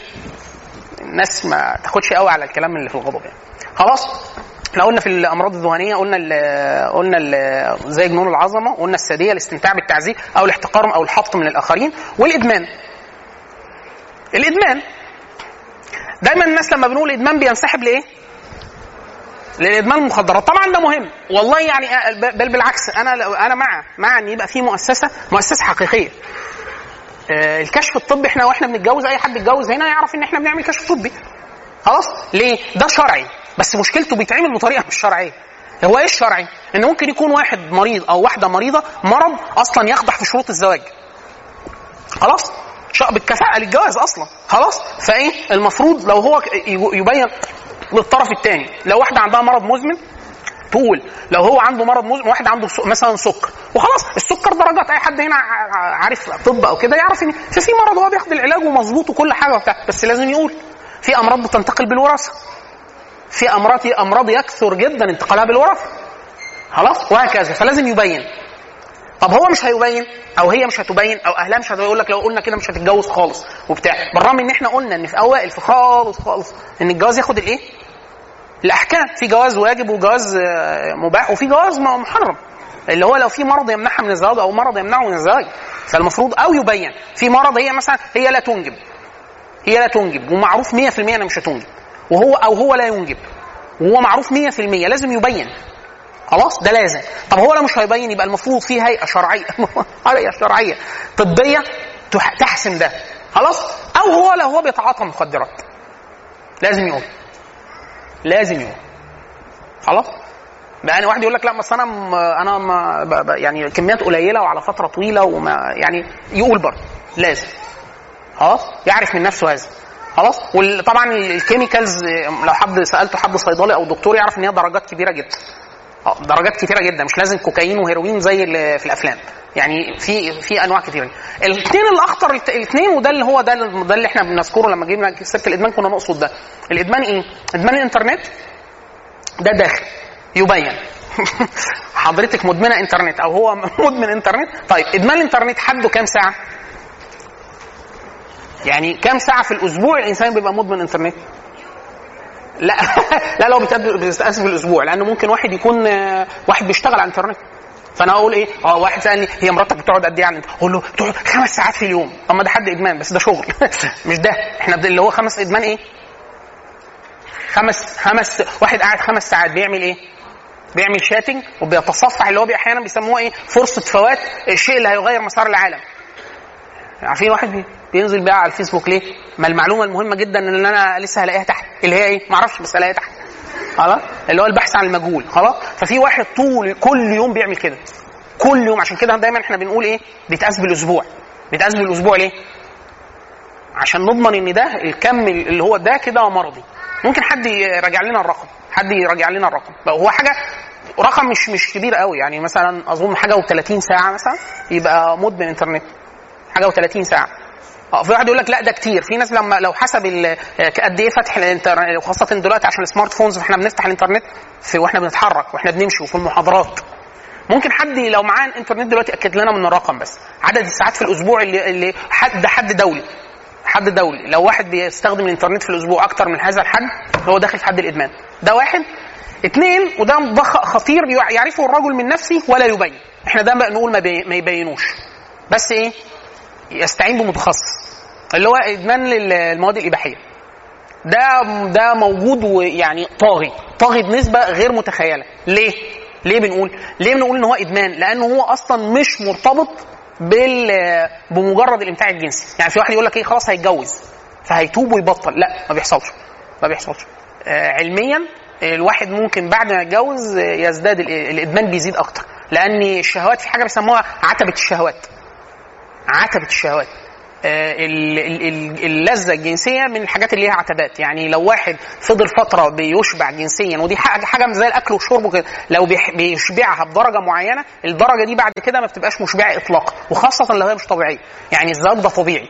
الزواج ده طبيعي. أي صورة تانية من صور الإشباع غير طبيعية. غير طبيعي خلاص؟ ده سبب انتشاره حاليا بسبب الإنترنت. يعني هو مثلا من 15 سنة سابقة كان عدد الناس اللي ممكن يصلوا إلى مادة إباحية آه، لغاية ما يوصل سنه 30 سنة كان ند- ندره شديدة جدا. ليه؟ لأن كانت المادة الإباحية أصلا مش منتشرة مرتبطة بأجهزة تقنية لا يمكن اقتنائها عند كل حد. مثلا أجهزة الفيديو. وأجهزة الفيديو لازم يكون في آه، مادة أصلا معده لهذه لهذه الأجهزة. فده نادر. كان نادر جدا والاقتناء كان عشان سببه عائلي فكان نادر جدا بس كان موجود. أو المواد المطبوعة. والمواد المطبوعة طبعا مش بخطورة المواد المرئية. خلاص؟ وبعد كده المواد المسموعة. حاليا طبعا إحنا في أول طفرة موجودة في تاريخ البشرية. هو أقدم مهنة في التاريخ هي مهنة الدعارة. أقدم مهنة. حاليا إحنا في طفرة. الطفرة بسبب إيه؟ التقدم في علوم الحاسب اللي هو فكرة multimedia database اللي هو سهولة آه سهولة الانتقاء من داخل المواد المسموعة والمرئية. إحنا حاليا دلوقتي أي حد درس علوم حاسب عارف إن إحنا حاليا قدرتنا على التعامل مع المواد المرئية والمسموعه مذهل.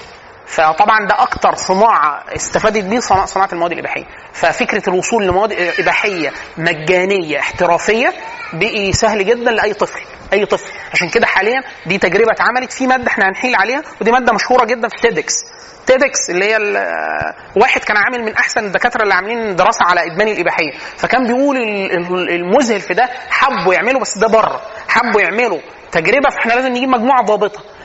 عايزين نجيب مجموعة أولاد وبنات وصلوا 16 سنة ولم يتعرض ابدا لماده إباحية. ملوش ملقوش. ما قدرش يلاقي عينة ضابطة يقول دول عايز يعمل عليه إجراءات يشوف جسمه إيه استجابته الجنسية شكلها إيه وبتاع عشان يشوف اللي تعرض الأضرار. ما لقيش ولا مجموعه بنات أو ولاد وصلوا 16 سنة وما كانش تعرض لماده إباحية. اللي هو المجتمع كله تقريبا شاف مواد إباحية بنسب. المشكلة في ده مش دي مش دي الخطورة مش دي الخطورة. الخطورة إن هو ليه أشياء أخرى. واحد إن هو اللي بيتجوز متصور إن هو عايز يعف نفسه وبتاع فخلاص. المشكلة إن الجواز بنسبة آه، 98% مش هيشبع رغبته الجنسية. خالص ليه؟ لأن المادة دي مادة مضاعفة. يعني إيه زي المخدرات. أنتوا عارفين أي حد دارس أي حاجة طبية وقاري مجرد مجموعات سطحية إن إحنا جسمنا بينتج مجموعة كبيرة جدا من المخدرات. مخدرات عشان إيه؟ ال- الألم. وحاجات كتير بقى والنوم والمتعة واللذة وبتاع. هو جزء من المتعة اللي إحنا بناخدها في المخدرات جزء متعلق بالإفرازات اللي إحنا بنفرزها في المادة في المتعة الجنسية بس متعلقة بالمادة الإباحية. يعني الزواج غير التعرض لمادة إباحية. برغم إن الاثنين هيدوا نفس المتعة أو نفس الإفرازات الجسمانية. لا الإفرازات في حالة المواد الإباحية أعلى بكتير جدا للرجال والنساء. فهو مش هو مستمتع بدرجة مثلا 90% أول ما يتجوز هيستمتع بنسبة 3% فالفجوه ضخمه جدا فمش هيقدر ي... فهو أصلا ما بيكفش المادة ما بتكفو ما بتكفوش الزواج ما بيكفوش. فهو لازم يضع حد لده وممكن الإقناع عنه بسهولة. ممكن الاقلاع عنه بسهولة يعني هو طبعا مش بصورة المخدرات مثلا بتاع. بس هو لو عرف التكوين النفسي والعصبي والذهني إحنا بيحصل فينا إيه من جوه بسبب المادة الإباحية؟ ممكن بعد مع التدريج مع الوقت يقلع. في صفحة ممتازة جدا آه، اللي هو ممكن تكتبه كده على الفيسبوك إدمان الإباحية. صفحة مشهورة جدا صفحة علمية كويسة جدا. آه، فيها كم فيديوهات عالمية بتاعت أساتذة علم نفس آه، أساتذة آه، أساتذة متخصصين دكاترة. إيه السبب؟ إحنا بندمن ده ليه؟ وممكن ال ال ال ال آه، الإقلاع عنه إزاي؟ من ناحية شرعية الصفحة اللي عاملها طبعا ناس مسلمين. فمن الناحيه الشرعية إحنا ممكن ده يبقى إزاي؟ وفي نفس الوقت الناحية النفسية أصل الواحد أحيانا بيبقى مغلوب. يعني هو الإدمان دايما بيبقى داخل في إيه؟ في صورة إن هو حاجة أنا مش أنا مدفوع مش قادر. أنا مش قادر أكف. إلا بإجراءات احترازية ضخمة جدا. فالإجراءات الاحترازية دي هي إيه؟ وأثر المادة دي دي مهم جدا. ده مهم. طب ده واحد مش هيقدر يبينه. مع إنه من باب المجاهرة بالمعصية. زي واحد مثلا واحد أو واحدة عنده معصية قديمة. واحد يقول لك أنا هتجوز أقولها. اقولها للطرف الثاني فإحنا بقول له لا ما تقولش. ما تقولش. ما آه لا يجاهر. لا يجاهر بالمعصية. خلاص؟ إلا لو متعلقة بحاجة هتعود بضرر على الطرف الآخر. لكن أنت عملت حاجة في السر وخلاص لم يطلع عليها أحد إلا الله عز وجل خلاص فأنت إيه؟ خلي بينك وبين ربك. يعني مش مش محتاج تفضح نفسك. ونفس الحكاية دي لو الإدمان ده إدمان أنت داخل في نوع من أنواع الإدمان يعني إدمان الطبي ممكن تعالج منه. لكن هي الفكرة في إيه؟ إن أنت لازم تاخد إجراء كويس جدا في ده عشان ده هيعود بالضرر على الطرف الآخر من أمور أخرى. يعني انت شخص مش سوي حتى بدنيا مش سوي فانت يعني ده هيبقى ليه أثر قوي جدا على العلاقة الزوجية. اثنين إن ده هيأثر بعد كده على توقعاتك انت من الزواج. في واحد بيبقى بعد ما بيتجوز يقول لك إيه ده هو ده الجواز؟ لا. لا. لا أنا ما كنتش متصور كده. ليه؟ هو عنده تصورات وهمية عن شيء معين. خلاص؟ أول ما جه في خلاص ده, دخل الحياة الزوجيه نسبة المتعه اللي كان منتظرها؟ 2% 3% مع الباقي كله تبعات الزواج الاجتماعية والمالية وبتاع ممكن يتجنن. أو يعود بالضرر البالغ جدا على الطرف الآخر. خلاص؟ فده ممكن يدمر له حياته حياته الزوجية كلها. فده مهم مهم جدا. وفي مادة كويسة جدا دلوقتي سواء فيديوهات ناس متخصصين غربيين ممتازة. في آه، صفحات متخصصة في ده من الجانب الشرعي والجانب السيكولوجي والجانب الطبي البدني. عشان في ناس لازم انت تعرف إيه اللي بيحصل جواك جوا جسمك بيخليك تعمل ده. اتفضل.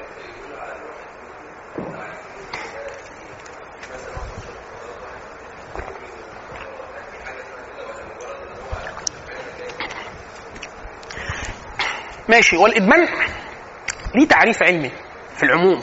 يعني أنا لما أقول إيه؟ آه خلينا في الإباحية. خلينا في الإباحية. لو واحد بيطلق النظر وهو ماشي ما كلها عورات. خلاص؟ أو العكس الطرف الثاني ما إحنا المأمور شرعا الرجال والنساء الغض من الأبصار. الغض من مش غض البصر. غض البصر معناه انه يمشي مغمض عينيه. غض من البصر إن هو إيه؟ الاطلاع الكافي. يعني زي ما أنا شايفك كده أنا شايف الناس دلوقتي اجمالا. اللي أنا منهي عنه التركيز لمدة زائدة عن الحد تفوق الغرض اللي هو غرض التواصل أو الإفهام والتفهيم وكذا في التجارة وكذا في المرور. لو أنت عملت نفسك أعمى في الشارع اللهم انها هتلبس في الناس كلها هتخبط فيهم. فأنت إيه؟ لو مأمور بغض البصر تماما إحنا مش مامور بغض البصر إحنا مامور بغض إيه؟ يغضبنا من من من للتبعيد خلاص؟ فأنت بتقف وأنت ماشي في الشارع وخاصة الأيام دي في الغالب أول ما ترجع البيت أنت طبيا تعرضت لمحتوى إباحي. آه أ- أي واحد لو آه، وهو بيتفرج على الإنترنت لو بعد ساعة بالظبط وهو كثير التصفح في الغالب هتكون تعرض لعينيك لأن أنت شفت أجزاء محرمة. في في كان توك مهم جدا على تيد برضه تيد إكس. كانت عاملاه بنت بنت آسيوية. آه، كان بتقول مثلا من 200 سنة كان ممكن واحد يعيش ويميت راجل يعي- يعيش ويموت وما يشوفش واحدة لابسة مايو. حاليا ممكن خلال الأسبوع يتعرض لمحتوى عري كتير جدا بسبب بسبب بسبب الإنترنت. بسبب الإنترنت لأن إحنا غير قادرين على التحكم في المحتوى بنسبة كبيرة جدا. فهي كانت البنت جايبه دراسه طبية بتقول إيه سبب الإرباك البيولوجي؟ الرجالة نفسهم. أول ما واحدة بتبقى ماشية بحد معين من العري هو كيمياء الجسم بتبوظ عند الرجالة. إيه السبب؟ إن هو بيشوف أجزاء هو نفسيا وطبيا مش مش مهيئ إن هو هو مش متصور إنه ممكن يشوف الأجزاء دي في في المجال العام. من جسد الطرف الآخر. فتخيل ده أنت كده مدمن؟ لا لأن أنت بتتعرض ليه بنسب إيه؟ بنسب عشوائية ومش كل يوم وبتاع وهكذا. تخيل أنت كل يوم لازم تروح بالليل تتفرج ربع ساعة نص ساعة. زي بالظبط اللي بيشرب سجاير. ما هو اللي بيشرب سجاير ده بياخد مادة معينة ليها أثر طبي بجرعات معينة بشكل ثابت بشكل دوري. إحنا كده بنقول إن هو دخل زي الإنترنت. ما أنت بتستخدم الإنترنت. أنت بنقول واحد مدمن مدمن ما يقدرش. ما يقدرش يقعد من غير لازم ي- يعمل إيه بقى؟ أي حاجة تصفح فيسبوك تويتر يعمل شات يعمل browsing على أي حاجة. في واحد يقول لك أنا شغلانتي أنا بخش أدور على مادة علمية وأنزل مواد وبذاكر على الإنترنت وبتاع. هنطرح منها الجزء ده. فهتبقى أنت مدمن ب- ب- بنسبة. زي ما بنقول إيه في واحد بيشتري كتب. وفي واحد مدمن شراء كتب كتب اللي هي ال bibliomania. واحد بيقابل أي كتاب لازم يشتريه. لو لقى كتاب عنده بيشتريه تاني. آه في كده. خلاص؟ وواحد إيه تقول له طب أنا أجيب لك كتاب PDF.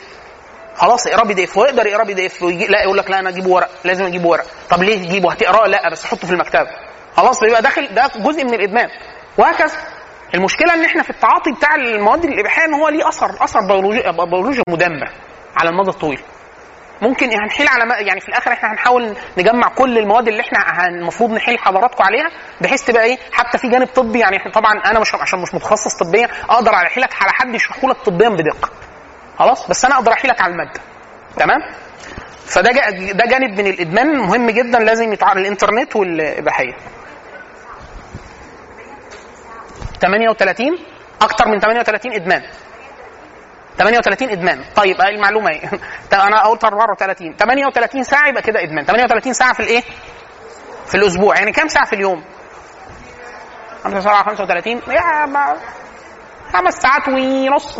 مثلا خمس ساعات ونص في اليوم يبقى كده مدمن. تقريبا يعني نسبة إدمان الإنترنت عالية. واحد يقول لك إيه بس دي مش هتحصل حاجة. نسبة الطلاق من بسبب الفيسبوك آه، نسبة دالة. الطلاق بسبب الفيسبوك. مش بسبب إن إن حد من الطرفين بيقعد نسبة كبيرة على الفيسبوك لا ان الفيسبوك سهل سهل مساحة العلاقات الداخلية داخل البيت. فممكن واحد يتعرف على طرف آخر ويقيم علاقات غير سوية وبتاع عن طريق الفيسبوك والعكس بالعكس. ففي أرقام لو حد برضه عمل سيرش هيلاقي إيه؟ أثر الفيسبوك على زيادة نسبة الطلاق. الفيسبوك لوحده عالميا. عالميا. خلاص؟ فين فين يومنا؟ طيب.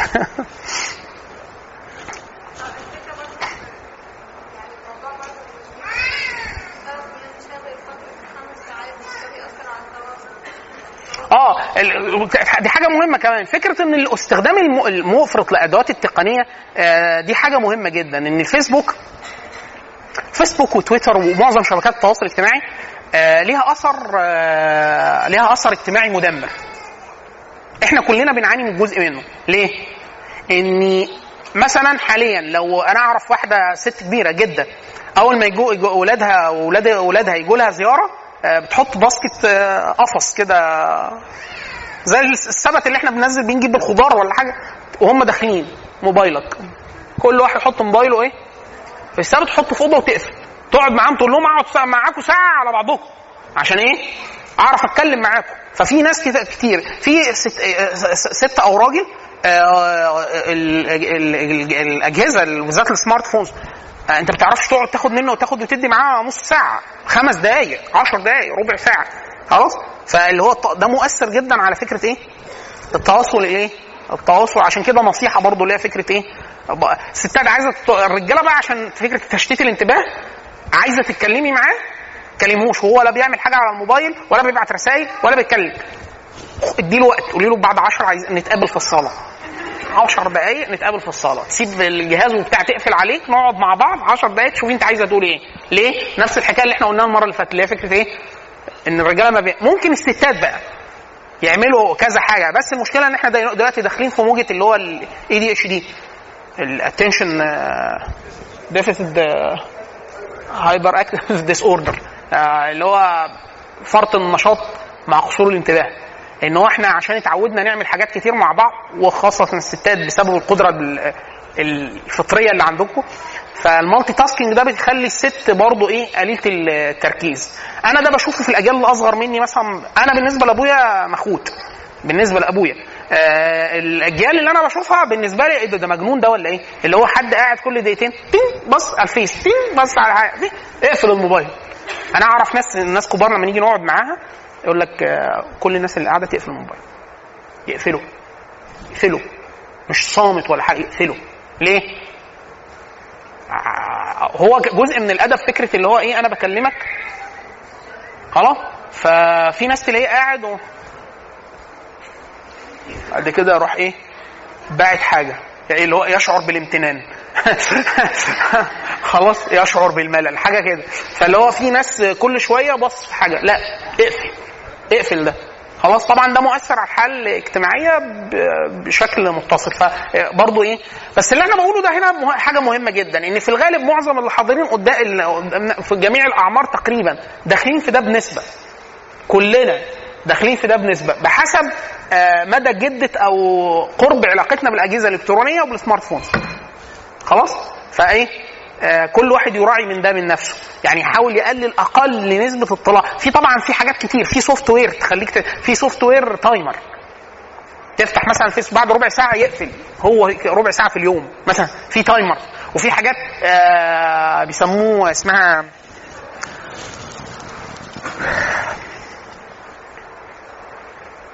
في في app على ال- اللي هو انت بتعمل إيه كل يوم وبتدي له كام ساعة. عشان تظبط امورك بحيث ما تخشش إيه انت أو الطرف الثاني ممكن تكونوا إيه أنتوا الاثنين مجمع لا موفق الاثنين إيه مدمنين انترنت. فالاثنين قاعدين حاسين باستمتاع. يعني إيه الله في حاله وأنا ونقابل بعض على الفيس. قومي اعملي الطبيخ. آه قومي اطفي النور. تمام؟ بتحصل آه طيب. في في مرض بس ده مش مرض يعني آه، يعني هو مرض من الناحية النفسية مرض. إيه، ده يمكن حاليا ده بقى يتلقط كتير. بقول لك والله اللي متقدم لي شخص كويس آه، بيصلي بيصوم أهله كويسين بيقبض كويس بتاع بس ما عندوش ضمير. عندوش ضمير يعني اللي هي إيه إحنا دايما يقول لك إيه اللي إحنا بنسميه الحكم على الأشياء. حد من اساتذه علم النفس الكبار أظن أحمد فرج دكتور فرج يمكن فرجتها كان مسمي كان مسميه تليف الضمير. تليف الضمير اللي هو إيه؟ آه الأحكام الأخلاقية. على العالم الأحكام الأخلاقية مش عليا وعليا وعلى أهله. يقول لك هو بيعامل مامته كويس جدا وإخواته. خلاص؟ طيب والآخرين والناس احكامه الأخلاق. يقول لك آه فلان مات أحسن. قتلوه أفضل. آه مش عارف والله هو أنت يعني آه اللي هو بيسموه تليف الضمير. تليف الضمير. ما عندوش أي أحكام أخلاقية خارج نطاق من يحب. من يحب. يعني يقول لك هو بيعامل أمه كويس وبيعامل أبوه كويس وبيعامل أخوه كويس. إحنا دايما بنقول إيه؟ من أول ما اتكلمنا في الخاص إن هذه العلاقة علاقة شرعية. فالعلاقة الشرعية دي إحنا عايزين إيه؟ أحكام الشرعية دي مسيطرة على قلبه طوال الوقت. فأنا لما أجي أتكلم مع معاه على حاجة خارج النطاق بس اللي هو بيأثر فيه هنا يبقى ينفع وبتاع. فتلف الضمير ده اللي هو إيه؟ أو واحد في شغله آه، شغله نفسه شغله محرم أو قائم على النصب أو أكل اموال الناس بالباطل أو حاجة زي كده. ففي ناس يقول لك إيه؟ ما دام هو بيعاملك كويس وبي- وبيكسب وبتاع في ناس بتحسبها كده. فإحنا بنقول لا إحنا يهمنا جدا الأحكام القلبية دي. الأحكام القلبية. أحيانا بتوع علم النفس بيسموه تليف الضمير. على وزن تليف إيه؟ تلاقي كده ان هو ما بيقومش بالوظائف بتاعته فضميره ضميره ما بيقول الأحكام الأخلاقية متوقفة عنه تمام؟ آه أخيرا في الأمراض اللي بيسموها أمراض السيكوسوماتيه اللي هي العلاقة ما بين البدني والنفسي اللي إحنا أشرنا ليها في الأول خالص. إن في حد يقول عن نفسه عارف من نفسه كده يقول لك أنا بي أنا عندي قرحة في المعدة وعندي قولون عصبي وعندي من إيه؟ في حد بيبقى من كتر الشد العصبي والغضب أو طبيعة العمل أو طبيعته الشخصية أو طبيعة بيئته الاجتماعية اللي خرج منها آه، كثير جدا التأثر بالحالة ال- حالته البدنية بتتأثر بشدة جدا بالحالات إيه؟ آه، وده يعني آه، كان عمل طفرة لما ب- بدأوا يكتشفوه إن هو ممكن واحد يكون عنده حاجة ويعالجوها كيميكالز وبتاع وتخف شوية بعد كده ترجع تاني لأسباب غير معروفة لغاية ما لقوا الرابط إن هو إيه؟ الرابط نفسي إن في واحد آه، بيمرض نفسيا وجسمه جسمه بيتضرر نفسيا وغيره. طيب آه، إحنا ممكن ناخد عشر دقائق صلي المغرب ونرجع؟ عشان إحنا ال- الوقت سرح مننا شوية. فبس 10 دقايق بالظبط. دلوقتي 6 وثلث عايزين 6 ونص بحيث إيه نكمل شوية نص ساعة ساعة إلا ربع إيه نخلص الجزء المتبقي. طيب. سبحانك اللهم وبحمدك أشهد أن لا إله إلا أنت أستغفرك وأتوب إليك. يديله average فيجي واحد يتعرف عليه قلت يقول له أنا امبارح شفته يا لهوي اتنرفز وبيزعق وبتاع. يقول لك أنا أعرفه من عشر سنين أول مرة أشوفه كده. أه؟ وفي واحد آه لين جدا في الرضا. بس أول ما بيتنرفز والعكس بالعكس في بنات وده كتير ده نصيحة بقى للطرف إن في حد إن ناس بطبعهم إحنا دايما فكرتنا إن هم بيبقوا دايما إيه؟ لطاف وظراف وبتاع. شفتها وهي زعلانة؟ لأ تبقى ما تعرفهاش. آه الستات وهم بيزعلوا بيبقوا حديث مرة حد من اسمه أظن الزملكاني ابن الزملكاني واحد من من العلماء الكبار يعني. كان بيستدل في حد بيقول له ليه الستات لا تتولى القضاء؟ الست تتولى القضاء ولا لأ؟ خلاف في الفقه. ففي ناس قالت إيه؟ لا لا تتولى القضاء. فابن الزملكاني بيقول فس- قال لا تتولى القضاء. لا ما تتولاش. ست. فقال ليه؟ فقالوا له ليه؟ قال النص بالإشارة في القرآن مشار إليه في القرآن بس بشكل دقيق جدا على الاستنباط اللي هو إيه؟ جاء في وصف عرضا في وصف النساء في القرآن اللي هو إيه؟ آه، أو من ينشأ في الحلية وهو في الخصام غير مبين ينشأ في الحلية النساء إن الست البنات من بحكم الأنوثة من أول ما بتولد بتنشأ في الحلية الحلية اللي هي إيه؟ الحلي فبتبقى إيه يلبسوها سلسلة حلق مش عارف إيه فالستات تنشأ في الحلي وهو في الخصام غير مبين غير مبين. يعني الستات أو عند الخصام في الخصومة. لا تبين عن غرضها. عشان كده برضو الرجالة نقول لك إيه الست في الغالب مش هتاخد منها كلام مفيد. وهي زي يعني زي وتنتقل من كذا الموضوع لكذا موضوع. اللي هو يعني فين الموضوع؟ غير مبين. فتخ... إزاي يبقى في الخصام غير مبين؟ ويتولى الخصومة يتولى القضاء في الخصومة. آه؟ آه، الرجالة المفروض بحكم الجبلة المفروض بيبقى أكثر آه، اتزانا في الخصوم. إحنا بنقول المفروض يبقى كده. لو هو مش كده يبقى المفروض يبقى راجل ويبقى كده. يعني إيه؟ يبقى صبور شوية. خلاص؟ والستات نفس الحكاية. إحنا بن- يعني ده عادي خدوا راحتكم يعني. هم إيه مش يعني هم متنرفزين. يعني بيبقوا عايزين احتواء عاطفي أكتر منها إن هو إيه كلام منطقي وع يعني زي الكلام اللي إحنا كنا بنقوله. فعلى طريق تفكير النساء فأحيانا بيبقى معظم اللي بيتقال مش حجج منطقية عايزين رد. الراجل دايما تقول له أنت عملت كده؟ يقول لها أنا عملت كذا عشان كذا كذا. هي مش عايزة الإجابة دي. اللي هو عايزة إيه؟ أدي راسك ابوسها وبالحضن وخلاص كده. خلاص هي نسيت اللي أنت قلت. فهي أصلا ما بتصيرش قضايا منطقية. إحنا بنبقى متصورين إن القضايا إيه؟ منطقية. يعني هي فعلا زعلانة من واحد اثنين ثلاثة أربعة. هي مش هو كل ده في الآخر هي عايزة معنى الكلام الترجمة اللي هو إيه؟ أريد عاط... عايز موقف عايزه موقف عاطفي فوري. خد موقف عاطفي يلا. هو بيبقى ده المطلوب. ده ده, ده ترجمة. ال subtitle ده اللي هو إيه؟ يعني خد موقف عاطفي. إيه، ارضيني. اتاسف لي عن إيه؟ ما أعرفش بس اتاسف لي دي دي حاجة مهمة جدا. للطرف تعرفين النكتة المشهورة جدا ودي حاجة عالمية. واحد جاي لأبوه بيقول له بابا أنا عايز أتجوز. قال له طب قول أنا آسف. قال له لا لا أنا عايز قال له أنا قول لي أنا آسف. ليه يا بابا؟ لا قول لي الأول أنا آسف ونكمل الكلام. ليه؟ قول أنا آسف. قال له خلاص أنا آسف. قال له دلوقتي كده تقدر تتجوز. ليه؟ ده بقى فوق لا ما عندكمش دعوة أنت أنا أفهمهم. إن هو إيه؟ أنا زعلان. اعتذر لي. عن إيه؟ اعتذر. كمان مش عارف اعتذر لي. عن إيه؟ اعتذر لي. طب أنا آسف. أيوه. هنخرج فين بكرة؟ اللي هو إيه ده؟ هو كده. خلاص. فيعني حالة غير مفهومة. طيب. ده الترجمة. طيب آه، في حد اسمه الدكتور آه، دكتور محمد خير الشعال. كان حد آه، ربنا يجازيه خير أحلني على الرجل. أوصيكم بهذا الرجل خيرا يعني. ليه دورة مطولة. اسمها ت- ال- الدورة التأهيلية للمقبلين على الحياة الزوجية الدورة التأهيلية للحياة الزوجية حاجة زي كده. محمد خير الشعال. دورة طويلة 30 حلقة. خلاص؟ آه، جيدة جدا مفيدة جدا آه، فيها إحصاء مفيدة جدا. آه، إيه؟ محمد خير الشعال. خلاص؟ وشامي. أظن أردني. أظن أردني. أردني أو سوري مش فاكر بس هو راجل ميزته إن هو طبيب ومتشرع. فالدورة مفيدة جدا جدا جدا. أتم بكتير جدا من المحتوى اللي قلناه هنا لأنه الراجل إيه؟ في 30 حلقة يعني ما سابش أي حاجة تمس أي حاجة إلا ما تعرض ليها.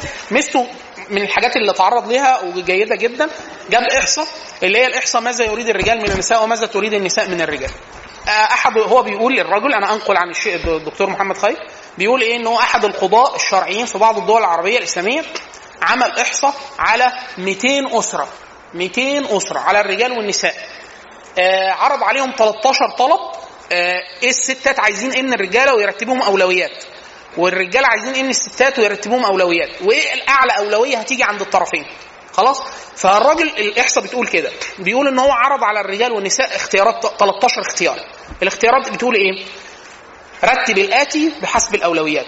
الرجال عايزين إيه من الستات أولوياتكم توفير الطعام المال الشعور بالأمن الشعور بالاحتمال الشعور بالأمن الاحترام المتبادل الثقة آه، الكلام الجميل الفكاهة والمرح الرقة والدلال آه، العفو والسماح آه، تحمل المسؤولية تبادل الأحاديث إن هو الكلام ما يتكلمش مع الموبايل كلمنا أنا ما اتكلمش مع الموبايل. والاهتمام بالبيت رعاية شؤون المنزل وكده والعاطفة وأمور أخرى وأمور أخرى. الترتيب جه إيه؟ سألوا الرجالة إيه؟ رتبوا اهتماماتكم. إيه أو إيه أول أربع اهتمامات آه، للرجالة اختاروها؟ في 200 أسرة. يعني 200 راجل في 200 أسرة. آه، نسبة الزيجات ناس متجوزة من بدري يعني كذا جيل. جيل متجوز جيل متجوز في التسعينات جيل متجوز جيل متجوز في السبعينات جيل متجوز في الستينات. أجيال كتيرة جدا. خلاص؟ طلع الرجالة عايزين إيه من الستات بنسبه 95% 95% من اللي اتقال. لا ماشي في حد بيقول الأكل. بنسبة 95% الإحصاء بتقول إن 95% من الرجالة إيه أهم حاجة عايزينها من الستات؟ من الستات الاهتمام بالبيت. الاهتمام بالبيت. الاهتمام بالبيت اللي هو داخل فيه إيه؟ في إيه؟ كل ما يتعلق برعاية البيت. يعني من أول النظافة بتاعة البيت لترتيب لكوي الهدوم لغسلها لنظافة الولاد للاكل وللشرب كل ده الاهتمام بالبيت. ليه؟ هو الراجل بيبقى حاسس إن بعد ما اتجوز الحياة اتقسمت نصين. نص هو بيكمل المعركة اللي كانت مع الوحوش بره وعايز يرجع البيت. دي محطة سكن وهدوء وبتاع. فتخيل المرحلة المنطقة دي كمان إيه؟ هي مساحة قلقة. بيخش كل حاجة ويلاقيها مش مظبوطة. خلاص؟ 95% قالوا إن أولوياتهم الاهتمام بالبيت. خلاص؟ الأطفال والمنزل والمأكل والملبس وكده. 80% تاني حاجة بقى في الأولويات العاطفة وإخراج المشاعر. إن هو إيه؟ دائما كانوا في إحصاء اتعملت على 100000 واحد في خمس قارات. إيه أكتر أولوية للبشر؟ اللي هو إيه؟ تحقيق الذات وأن أكون شيئا مذكورا. كل الناس. دي الأولوية العظمى في تحقيق الذات. خلاص؟ فتحقيق الذات بيجي إزاي؟ إن الناس تقول لك أنت عملت كذا كذا كذا. يعني مثلا واحد بيطلع الأول على العالم في العدو. ده معناه إيه؟ تحقيق الذات. إن العالم كله بيقول له إن أنت أسرع رجل في العالم. خلاص؟ في حد بيسدي شيء معروف. معروف. فعايز حد يقول له بارك الله فيك جزاك الله خير عملت حاجة كويسة. خلاص؟ فتخيل الراجل الرايح جاي مطحون آه، زي ما إحنا قلنا في حساب النقط عند الرجالة. هو الراجل تقريبا آه، مضيع. يعني تقريبا نص يومه عشان يسد احتياجات هذا البيت اللي هو متكفل إدارته. خلاص؟ فهمه الأكبر إن هو يوفي احتياجات هذا البيت. إن هو احتياجات زوجته احتياجات البيت احتياجات الأطفال المالية. وكل ده شغل اهتمام الراجل بشكل كبير جدا. بل حاطط رجولته على المحك. إن أنا لازم أسد ده وأنا أنا اللي أقوم بده. فلو بعد ده كله حد ما قالوش إن أنت بتعمل حاجة كويسة أو مراعاة على ده مراعاة دائمة هيبقى حاسس إن هو ده إيه؟ في نوع من الاتحاف الشديد جدا. واللي تصح المشاعر المشاعر العاطفية في العموم. يعني ممكن واحدة تتجوز واحد مثلا 10 سنين هو طبعا يكثر في الرجال. يكثر في الرجال بس إحنا بنقول النصيحة للطرفين. خلاص؟ اللي هو فكرة إيه؟ إن واحد بي بيحب واحد يبقى له أنا بحبك. خلاص؟ أو أنت بتحسن في شيء إن أنت بتحسن في الشيء ده. خلاص؟ فكرة إن أنا بحبه من جوه دي ما يعني قول له قول للطرف الثاني والنبي صلى الله عليه وسلم هو يعني سيد الخلق. لما سيدنا عمرو بن العاص سأله على مرأة أو مسمع من الناس قال له من أحب الناس إلى؟ قال عائشة. يعني الموضوع بسيط. خلاص؟ فنفس الحكاية فكرة إيه؟ التقدير التقدير اللفظي ده مهم جدا. عشان كده النبي صلى الله عليه وسلم كتير جدا في أداب الإسلام فكرة إيه؟ جزء منها السلام والشكر على المعروف وجزاك الله خيرا وفي جزء كبير كتير جدا منه أدعية. الدعاء بالسلامة والرحمة والبركة وكل ده آه، داخل في داخل في اللغة اليومية بتاعت المسلم. والأخص في في الرجال مع الرجال مع النساء. 80% من من برضه من الرجال. تاني مطلب ليهم بعد الاهتمام بالبيت عايزين العاطفة وإخراج المشاعر إن هي إيه العاطفة بتاعت الطرف الثاني تبقى واضح- واضحة عليها مقررة لفظيا يعني. تالت حاجة بنسبة 75% من اختيارات الرجالة عايزين الاحترام. الاحترام. أهم حاجة على الإطلاق على الإطلاق إن الرجل طول الوقت يشعر إنه رجل. هشعر إن أنا راجل إزاي؟ بان أنا مقدر ومحترم. مقدر ومحترم. خلاص؟ في واحد يقول لك إيه؟ يعني الطاعة. لا الاحترام. في فرق كبير جدا بالاحترام والطاعة. يعني يعني في واحد قال لمراته هاتي كوباية مية. جابت كوباية. اعملي الأكل. اعملي كذا. عملته هل ده المطلوب؟ لا. المطلوب إن هو إيه؟ يتعمل باحترام. يتعمل باحترام. الطاعة غير الاحترام. ممكن أعمل حد حاجة وأعرف إن أنا بحتقره. أو إن أنا لا أعبأ بيه. أو إن هو إيه؟ عايز مية. إيه. خلاص؟ هات الأكل. أهو. خلاص؟ فهي دي فكرة. فكرة الاحترام. الاحترام ده عشان كده الأمور المعنوية دي صعبة والطرف الثاني بيلتقطها على طول. على طول. أنا فاكر حد مرة استشارني في زيجه آه بيقول لي اتجوز أو حاجة زي كده وقال لي التفاصيل. فاللي بيستشيرني البنت. فقلت لها ما تتجوزيش. الطرف ده قالت لي لا ده هم جايين بكرة في البيت. بكرة. بكرة اللي هيجوا في البيت زي قلت لها اتصلي بيه قلت له قول لهم ما تجيش. قالت لي إزاي وبتاع. قلت لها افضل ما يعني من دلوقتي. بعد سنة أو سنة حاجة الطرفين اتصلوا بيا وفي مشاكل جامدة جدا وبتاع. إيه السبب؟ أنا من الأول كان كل اعتراض إيه؟ اعتراضي الوحيد على إيه؟ إن كلمة البنت قالتها في السياق قالت لي أنا خلاص إحنا ارتبطنا يعني خلاص بقى خطبة وبتاع يعني بشروع في زواج يعني ومن جواها على لسانها اتقالت كذا مرة إن هي مش بصله باحترام مش بصله باحترام يعني إيه؟ آه قلت لها أنا مش هينفع مش هينفع مش هينفع تكملوا مع بعض ليه؟ لأن أنا للحظة واحدة للحظة واحدة حسيت إن مراتي ما بتحترمنيش ها ها ها يعني هوني العلاقة دي على طول. ليه؟ جزء من صفات الرجولة المفروض إن هو يكون راجل. طبعا إحنا بنقول ما بنتكلمش على الاستثناء. في استثناءات لده كتير جدا. خلاص؟ الأصل إن هو يكون كده. لأن جزء من رجولة الرجل فكرة الاحترام إن هو مقدر مقدر ومحترم ده غير ملوش علاقة بالوضع المالي. بالوضع المالي. يعني واحدة ممكن واحدة تكون أغنى من جوزها. خلاص؟ بل كثير جدا.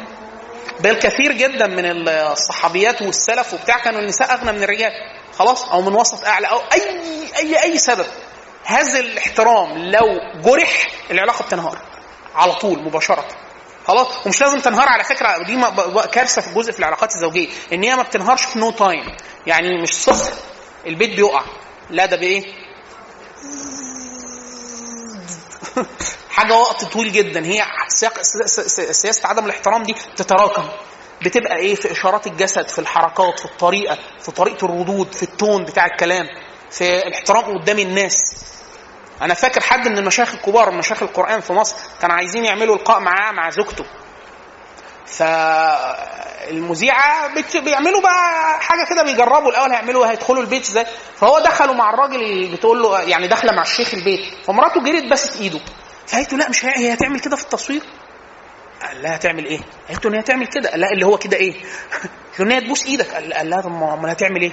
وهي الست قالت لها طب وإيه المشكلة في كده؟ قالت لها أنا. قالت لها لا يعني سلمي عليه عادي قالت لها عيب ما هي إيه؟ ده أنا في المظهر اللي قدامي إيه؟ لا في واضح خلاص العلاقة واضحة واحد يقول لك هو ده ينفع في ثقافة كده بل ده, ده شيء محبب جدا إن هو إيه ده العالم كله أنا مش محتاج. فكرة اللغة الجسدية آه فكرة إن في حد هيتفق على حاجة. آه نعمل كذا نعملش يقول لك والله آه يعني كلام مع يعني أنا هراجع زوجي. أنا أنا شخصيا موافقة بس زوجي. خلاص ده ده ده داخل في الاحترام. فكرة اللي هو دي يمكن أنا أتعرض ليه بعد كده. اللي هو فكرة حق الرجل على ال- المرأة. ده جزء من الاحترام ده اللي هو الاحترام احترام احترام إرادة الرجل. منها البيت. البيت. يعني لا يدخل أحد البيت إلا بموافقة إما موافقة ضمنية آه، عامة أو مخصوصة. يعني واحدة بتقول إيه آه، حد من زمايلي زميلتي بنت جاية لي في البيت. لا يدخل أحد البيت إلا بإرادة الزوج. طب مامتي جاية بكرة؟ تقول له إن ماما جاية بكرة. إيه يعني ممكن يقول لا؟ هو يخبر لا يدخل أحد بي- بيت الرجل إلا ب بموافقته. محدش يدخل البيت في مناطق معينة ابدا. ابدا. إلا بموافقه الرجل.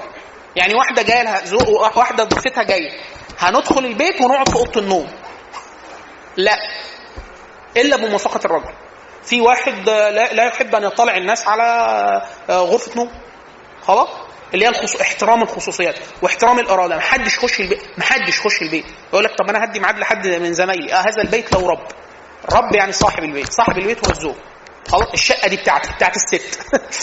خلاص وإحنا وأنا لا أنصح بده اطلاقا اطلاقا لأي غرض من الأغراض. إن الرجل يسكت ولو حتى مأجر من أبوها. لا ما يسكنش عند أبوه.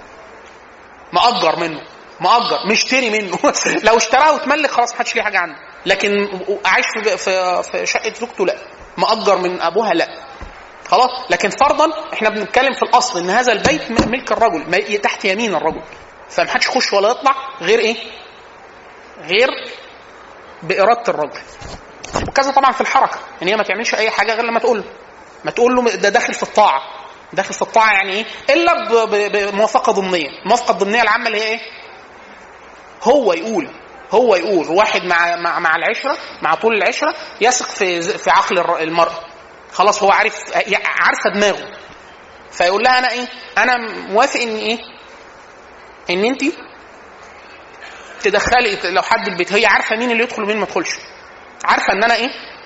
هقول إيه؟ لكن الأصل الأصل إن هو لا. إن هو لغاية ما يراجع صاحب البيت يعني. 75 ده الاحترام 75% من الناس قالوا الاحترام في الدرجة الثالثه أخيرا بنسبة ضئيلة جدا الماليات الماليات إن الست تساعد في الفلو- في الفلوس ما تساعدش بتاع. يعني إيه؟ ده ده أقل حاجة في درجة الاهتمام بتاعتهم لكن في اعلاها الاهتمام بالبيت بعد كده العاطفة اخراج المشاعر بعد كده الاحترام بعد كده المال. طيب الستات عايزين إيه من الرجاله 95% من الستات 95% من الستات. قالوا ان أهم صفة في الصفات كلها المذكورة إن يتحلى بها الرجال تحمل المسؤولية. إن الراجل يبقى راجل. تحمل المسؤولية إيه؟ تحمل المسؤولية العامة. يعني أنا أعرف مثلا في ناس أحيانا بيبقى متجوز. خلاص؟ يقول لك أنا شغلي بقى وبتاع مش عارف إيه فأنا بسافر كتير. طيب؟ والست؟ ومين ال- العيال؟ يقول لك طب ما هي هي اللي بتراعي العيال. يعني هي شايلة الشيله كلها. الأعباء بتاعت الحياة والروح والجاي ومقا... ال- ال- اليوميات كل ده بتقع عليها هي؟ آه هي. هي عايزة الست عايزة حد يشيل عنها مش هي تشيله. خلاص؟ ف 95% من الستات اللي شمالهم الإحصاء عايزين حد يتحمل إيه؟ رجل يتحمل مسؤولية. 85% اللي هي الرغبة الثانية أو أهم حاجة الستات عايزينها من الرجالة في هذه الإحصاء اللي هو الشعور بالأمان. الشعور بالأمان. من أولويات الأمان على الإطلاق فكرته ده يكثر جدا في الرجالة ناقصين العقل وده كثر دلوقتي جدا. فكرة ال- ال- ال- التلميح بالطلاق أو التلميح بالزواج الآخر. سيء جدا وبالذات في الطلاق. فكرة الرجل لما بياخد حق شرعي هو حق الشرعي ده صاحب الشريعة أعطاه بس اداله ال- اداله واحد راجل. يعني يعني ما مش ادال ده ادال الر- لرجل. يعني فالنبي حديث النبي صلى الله عليه وسلم لعائشة حديث أم زرع الشهير. أما الست ذكرت أبو زرع وان الست بعد ما وصفت أبو زرع وطلقها وجوزت واحد تاني الراجل ما خلاش محتاجة ولا حاجة. ماديا ونفسيا وعينه وبعد كده قالت وكل اللي عمله ده ما يساويش يوم. من أيام أبو زرع. يعني يبدو إن أبو زرع ده كان حاجة عظيمة جدا بالنسبة لها. فالنبي صلى الله عليه وسلم قال لعائشة إيه؟ قال لها اكن لك كأبو زرع لام زرع غير أني لا أطلقك. لأنه طلقها في الآخر. يعني أبو زرع ده طلق أم زرع في الآخر. وهي كانت بتحبه جدا وبعد ما اتجوزت وجوزها الثاني يعني يبدو إن هو كان شايلها على كفوف الرحم في كل حاجة. بس هي من باب ال- الأمانة قالت كل ده ما يكفيش يوم من ابو حد كان راجل حاجة عظيمة جدا. خلاص فالنبي صلى الله عليه وسلم بيقول لعائشة إيه؟ يقول لها أنا اكن لك كأبي زرع لأم زرع. الا غير أني لا أطلقه. ففي جزء من عدم المروءة تهديد المرأة الدائم. تهديد المرأة الدائم بالأمان. الأمان في جزء منه الطلاق وجزء منه فكرة الجواز الثاني الرجالة حاليا بي- بي- بيتلاعبوا بال- بالمساحة دي. برغم إن في كثير من المذاهب على راسها المذهب الحنبلي إن الت- التعدد مكروه. ما فيش مذهب من المذاهب بيقول إن التعدد هو الأصل. يلا بالمرة. فيش ولا مذهب شرعي بيقول كده. يعني التعدد مش الأصل ولا التعدد واجب. ده أصلا يخالف الشريعه يعني ما فيش حاجة كده في الشريعة. إن هو جائز آه. في مذاهب بتقول إن هو مكروه آه. على رأسهم السادة الحنابلة. إن هي فكرة الكراهه إيه؟ آه مكروه ما هو مكروه يعني ينفع يتجوز مش حاجة لكن هي فكرة إيه؟ التهديد الدائم ده عدم عدم أمان نفسي للست وخاصة إن الست عارفة بس- بسبب سيف الشريعة يعني الشريعة هي اللي قايلة كده مش هو عشان الراجل واخد جايزة نوبل خلاص إن صاحب الشريعة سمح لي لأسباب يعلمها صاحب الشريعة إن هو يجوز لي نتجوز أكتر من واحدة ده معناه إن هو طول اليوم رايح جاي يقول لها إيه؟ ها؟ ها؟ اتجوز تاني وبتاع فالإكثار من ده مش من اللطيف بل من عكس المروءة بل عكس سلوك النبي صلى الله عليه وسلم مع زوجاته قال لها إيه؟ أكن لك كأبي زرع لأم زرع غير أني لا أطلقك. ده واحد. وفكرة التعريض طب ما النبي صلى الله عليه وسلم اتجوز كذا واحد خلاص؟ بس فكرة التعريض الدائم. بعيد جواز طب هم زمان كانوا يقدروا الجواز إحنا دلوقتي المصريين برضو إيه؟ الكلام أكتر. هو أصلا مش قادر يفتح بيت واحد عشان بس نبقى صرحه خلاص؟ عشان كده أنا بقول لكم نصيحة الرجالة المصريين يتخاف منهم جدا من الثراء. العقبة الوحيدة إن هو ما يتجوز الثراء أول ما يمسك فلوس اعرفوا نسبه 100% هيتجوز. خلاص؟ أه دي فطرة إنسانية برضه عشان يعني أنا معاكم برضه. ده جزء من الفطرة أه. جزء من الفطرة إن هو يبقى مشاعره جواه. خليها لك المشاعر. لكن كثرة التصريح ده إيه؟ بيخل باحساس المرأة بالأمان. خلاص؟ النسبة الضخمة جدا ثالث حاجة من أولويات النساء الشعور بالاحترام. الشعور بالاحترام. الاحترام والتقدير وتقدير ما تفعل. الرجال كثير جدا بسبب النكات وغلبة الهزل على لغة المصريين الأفلام بتاع التقليل جدا من شأن ما تفعله النساء. وده دارج علينا بالأسف بالطبع بالطبع ال- لغه المزاح في, في, في كلام المصريين العام إحنا يغلب علينا إيه؟ المزاح في كل حاجة. في في كل حاجة. خلاص؟ فغالب علينا فكرة التقليل من أفعال النساء. اللي هو إيه؟ يعني هم بيعملوا إيه؟ مش بيرضعوا ياكلوا العيال وبيمسحوا البيت ويعملوا الملوخية ومش عارف إيه؟ هو أنت تقدر تعمل ده؟ مفيش راجل يقدر يستحمل أسبوع بتعمله ست. اللي هو الدوري بتاعها اللي هتعمله لمدة 30 سنة. خلاص مفيش راجل يقدر يستحمل ده. خلاص يتجنن. يتجنن. فاللي بتعمله عمل عظيم جدا وإلا ما كانش صاحب الشريعة؟ قال إن هي لو عملت دول تخش الجنة. تخش الجنة يعني داخلة بصاروخ. إيه السبب؟ إن يبدو إن اللي بتعمله ده شاق جدا. وإلا لم يكن ليرتب عليه صاحب الشريعة ال- ال- حديث النبي صلى الله عليه وسلم. الست اللي قالت له أنا يعني أنا المتحدثة باسم النساء وأي واحدة سمعت بيا تؤيدني في المقولة اللي أنا أقولها لك ولو ما سمعتش بيا وعارفة اللي أنا هقوله كانت تؤيدني برضه خلاصة الكلام اللي قالته له إيه؟ قالت له إحنا إحنا الستات والرجالة متساويين أمام صاحب الشريعة في الأوامر والنواهي يعني الست ماموره إنها تصلي والراجل مأمور إنه يصلي والصلاة والصوم والزكاة والحج من الصدق ما كله إلا أنكم فضلتم علينا بالراجل يقدر يعتمر في الوقت اللي يحبه والحج الست يلزمها محرم والجهاد الستات مش مأمورين بالجهاد وهكذا وده بيدي للرجالة إيه؟ أفضلية شرعية غير عادية وخاصة الجهاد فضل الجهاد فضل الرباط. من من من اغبرت قدماه في سبيل الله فواق ناقه دخل الجنة. الرجاله الموضوع سهل يتمشى أي ساحة جهادية دخل الجنة إن شاء الله. فالستات طب وده طب ما الستات محرومين من ده. فقالت له كده. فالنبي صلى الله عليه وسلم قال للصحابة شوفوا يعني في عقل أنتوا شوفوا عقل الست بتسأل في إيه؟ فقالوا إحنا كنا مش متصورين إن ممكن واحدة ست تسأل في حاجة زي كده. من رجاحه العقل وان هي السؤال متعلق بال... بال... بالفضل الأخروي فالنبي صلى الله عليه وسلم يعني لما أقر الأول رجاحه عقل المرأة في السؤال بعد كده قال لها إيه؟ قال لها إن هو إيه؟ حسن تباعل إحداكن لزوجها يعدل ذلك كله. يعدل يعني اللي- الست اللي هي بتراعي بيتها وتطيع زوجها وتحسن تربيته تربية الأولاد والعمل وطاعه الزوج والحال الح- الأوامر اليومية دي ده يعدل ذلك كله يعدل إيه يعدل الفرائض ويعدل الجهاد ويعدل الحج ويعدل العمرة. خلاص؟ عشان كده إحنا بنقول إيه؟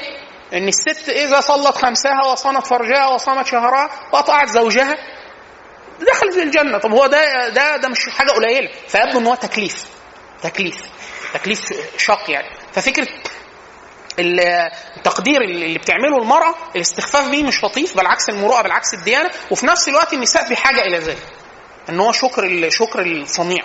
يعني الست بتاع اللي بتكوي الهدوم وبتاع لو أنا بالذات عشان قبل ما أتجوز كنت مغترب أو أعزب أنا ما كنتش عايش مع أمي.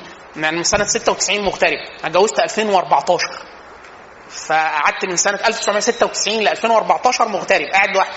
فأمي عارف يعني إيه إن أنا أبقى قاعد في بيت حد بيرعاني.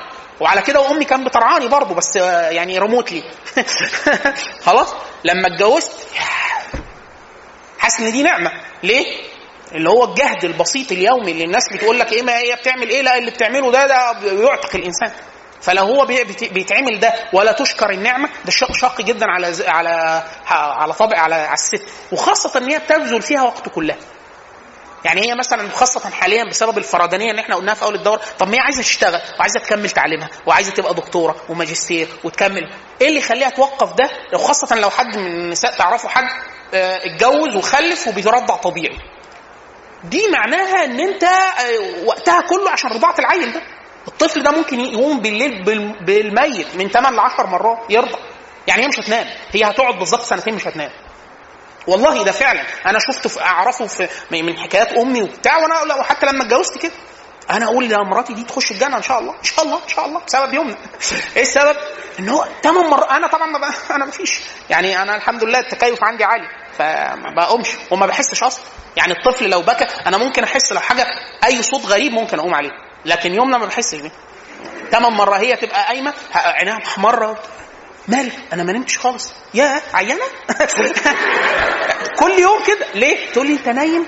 يعني عملت شات داون للجهاز وسحبت. أقول لها أنا القطر سحب خلاص. تقول لي يومنا قامت ثمان مرات امبارح. والله دي مفاجأة. يومنا دي نا- نايمة معايا في نفس الأوضة على نفس السرير يعني وأنا صمود صمود التماسيح. نايم ولا همني آه ففكرة إيه؟ لو تخيل هي بتعمل أقول أنت بتعملي إيه؟ شو بترضع إيه بترضعيها وبتغيري لها وبتأكليها؟ يا سلام! ده ده جهد أنا ما أقدرش أعمله حتى لمدة ربع يوم. فعدم الاعتراف بالصنيع ده يعني يشبه ان يكون كفرا. يعني كفر جزء من كفر النعمة. إن هو إيه؟ وكأنها أنت ما بتعمليش حاجة وده مش صحيح. فهم عايزين النساء من الاحتياجات للرجال إن هو تقدر فيما تفعل. آخر حاجة خالص إن هو توفير الطعام. الستات عايزينها من الرجاله اخر حاجة اللي هو إيه اول حاجة يقول لك أنا مش بجيب طلبات البيت جبت امبارح مكرونه المصر... ال- ال- المكرونه الاسباجيتي ولا لا؟ والمكرونه القواقع جبتها ولا ما جبتهاش؟ دي اخر حاجة هم بيسالوا عليها. سبحانك اللهم وبحمدك أشهد أن لا إله إلا أنت أستغفرك وأتوب إليك. إن شاء الله آه، نختتم المحتوى إن شاء الله المرة ال-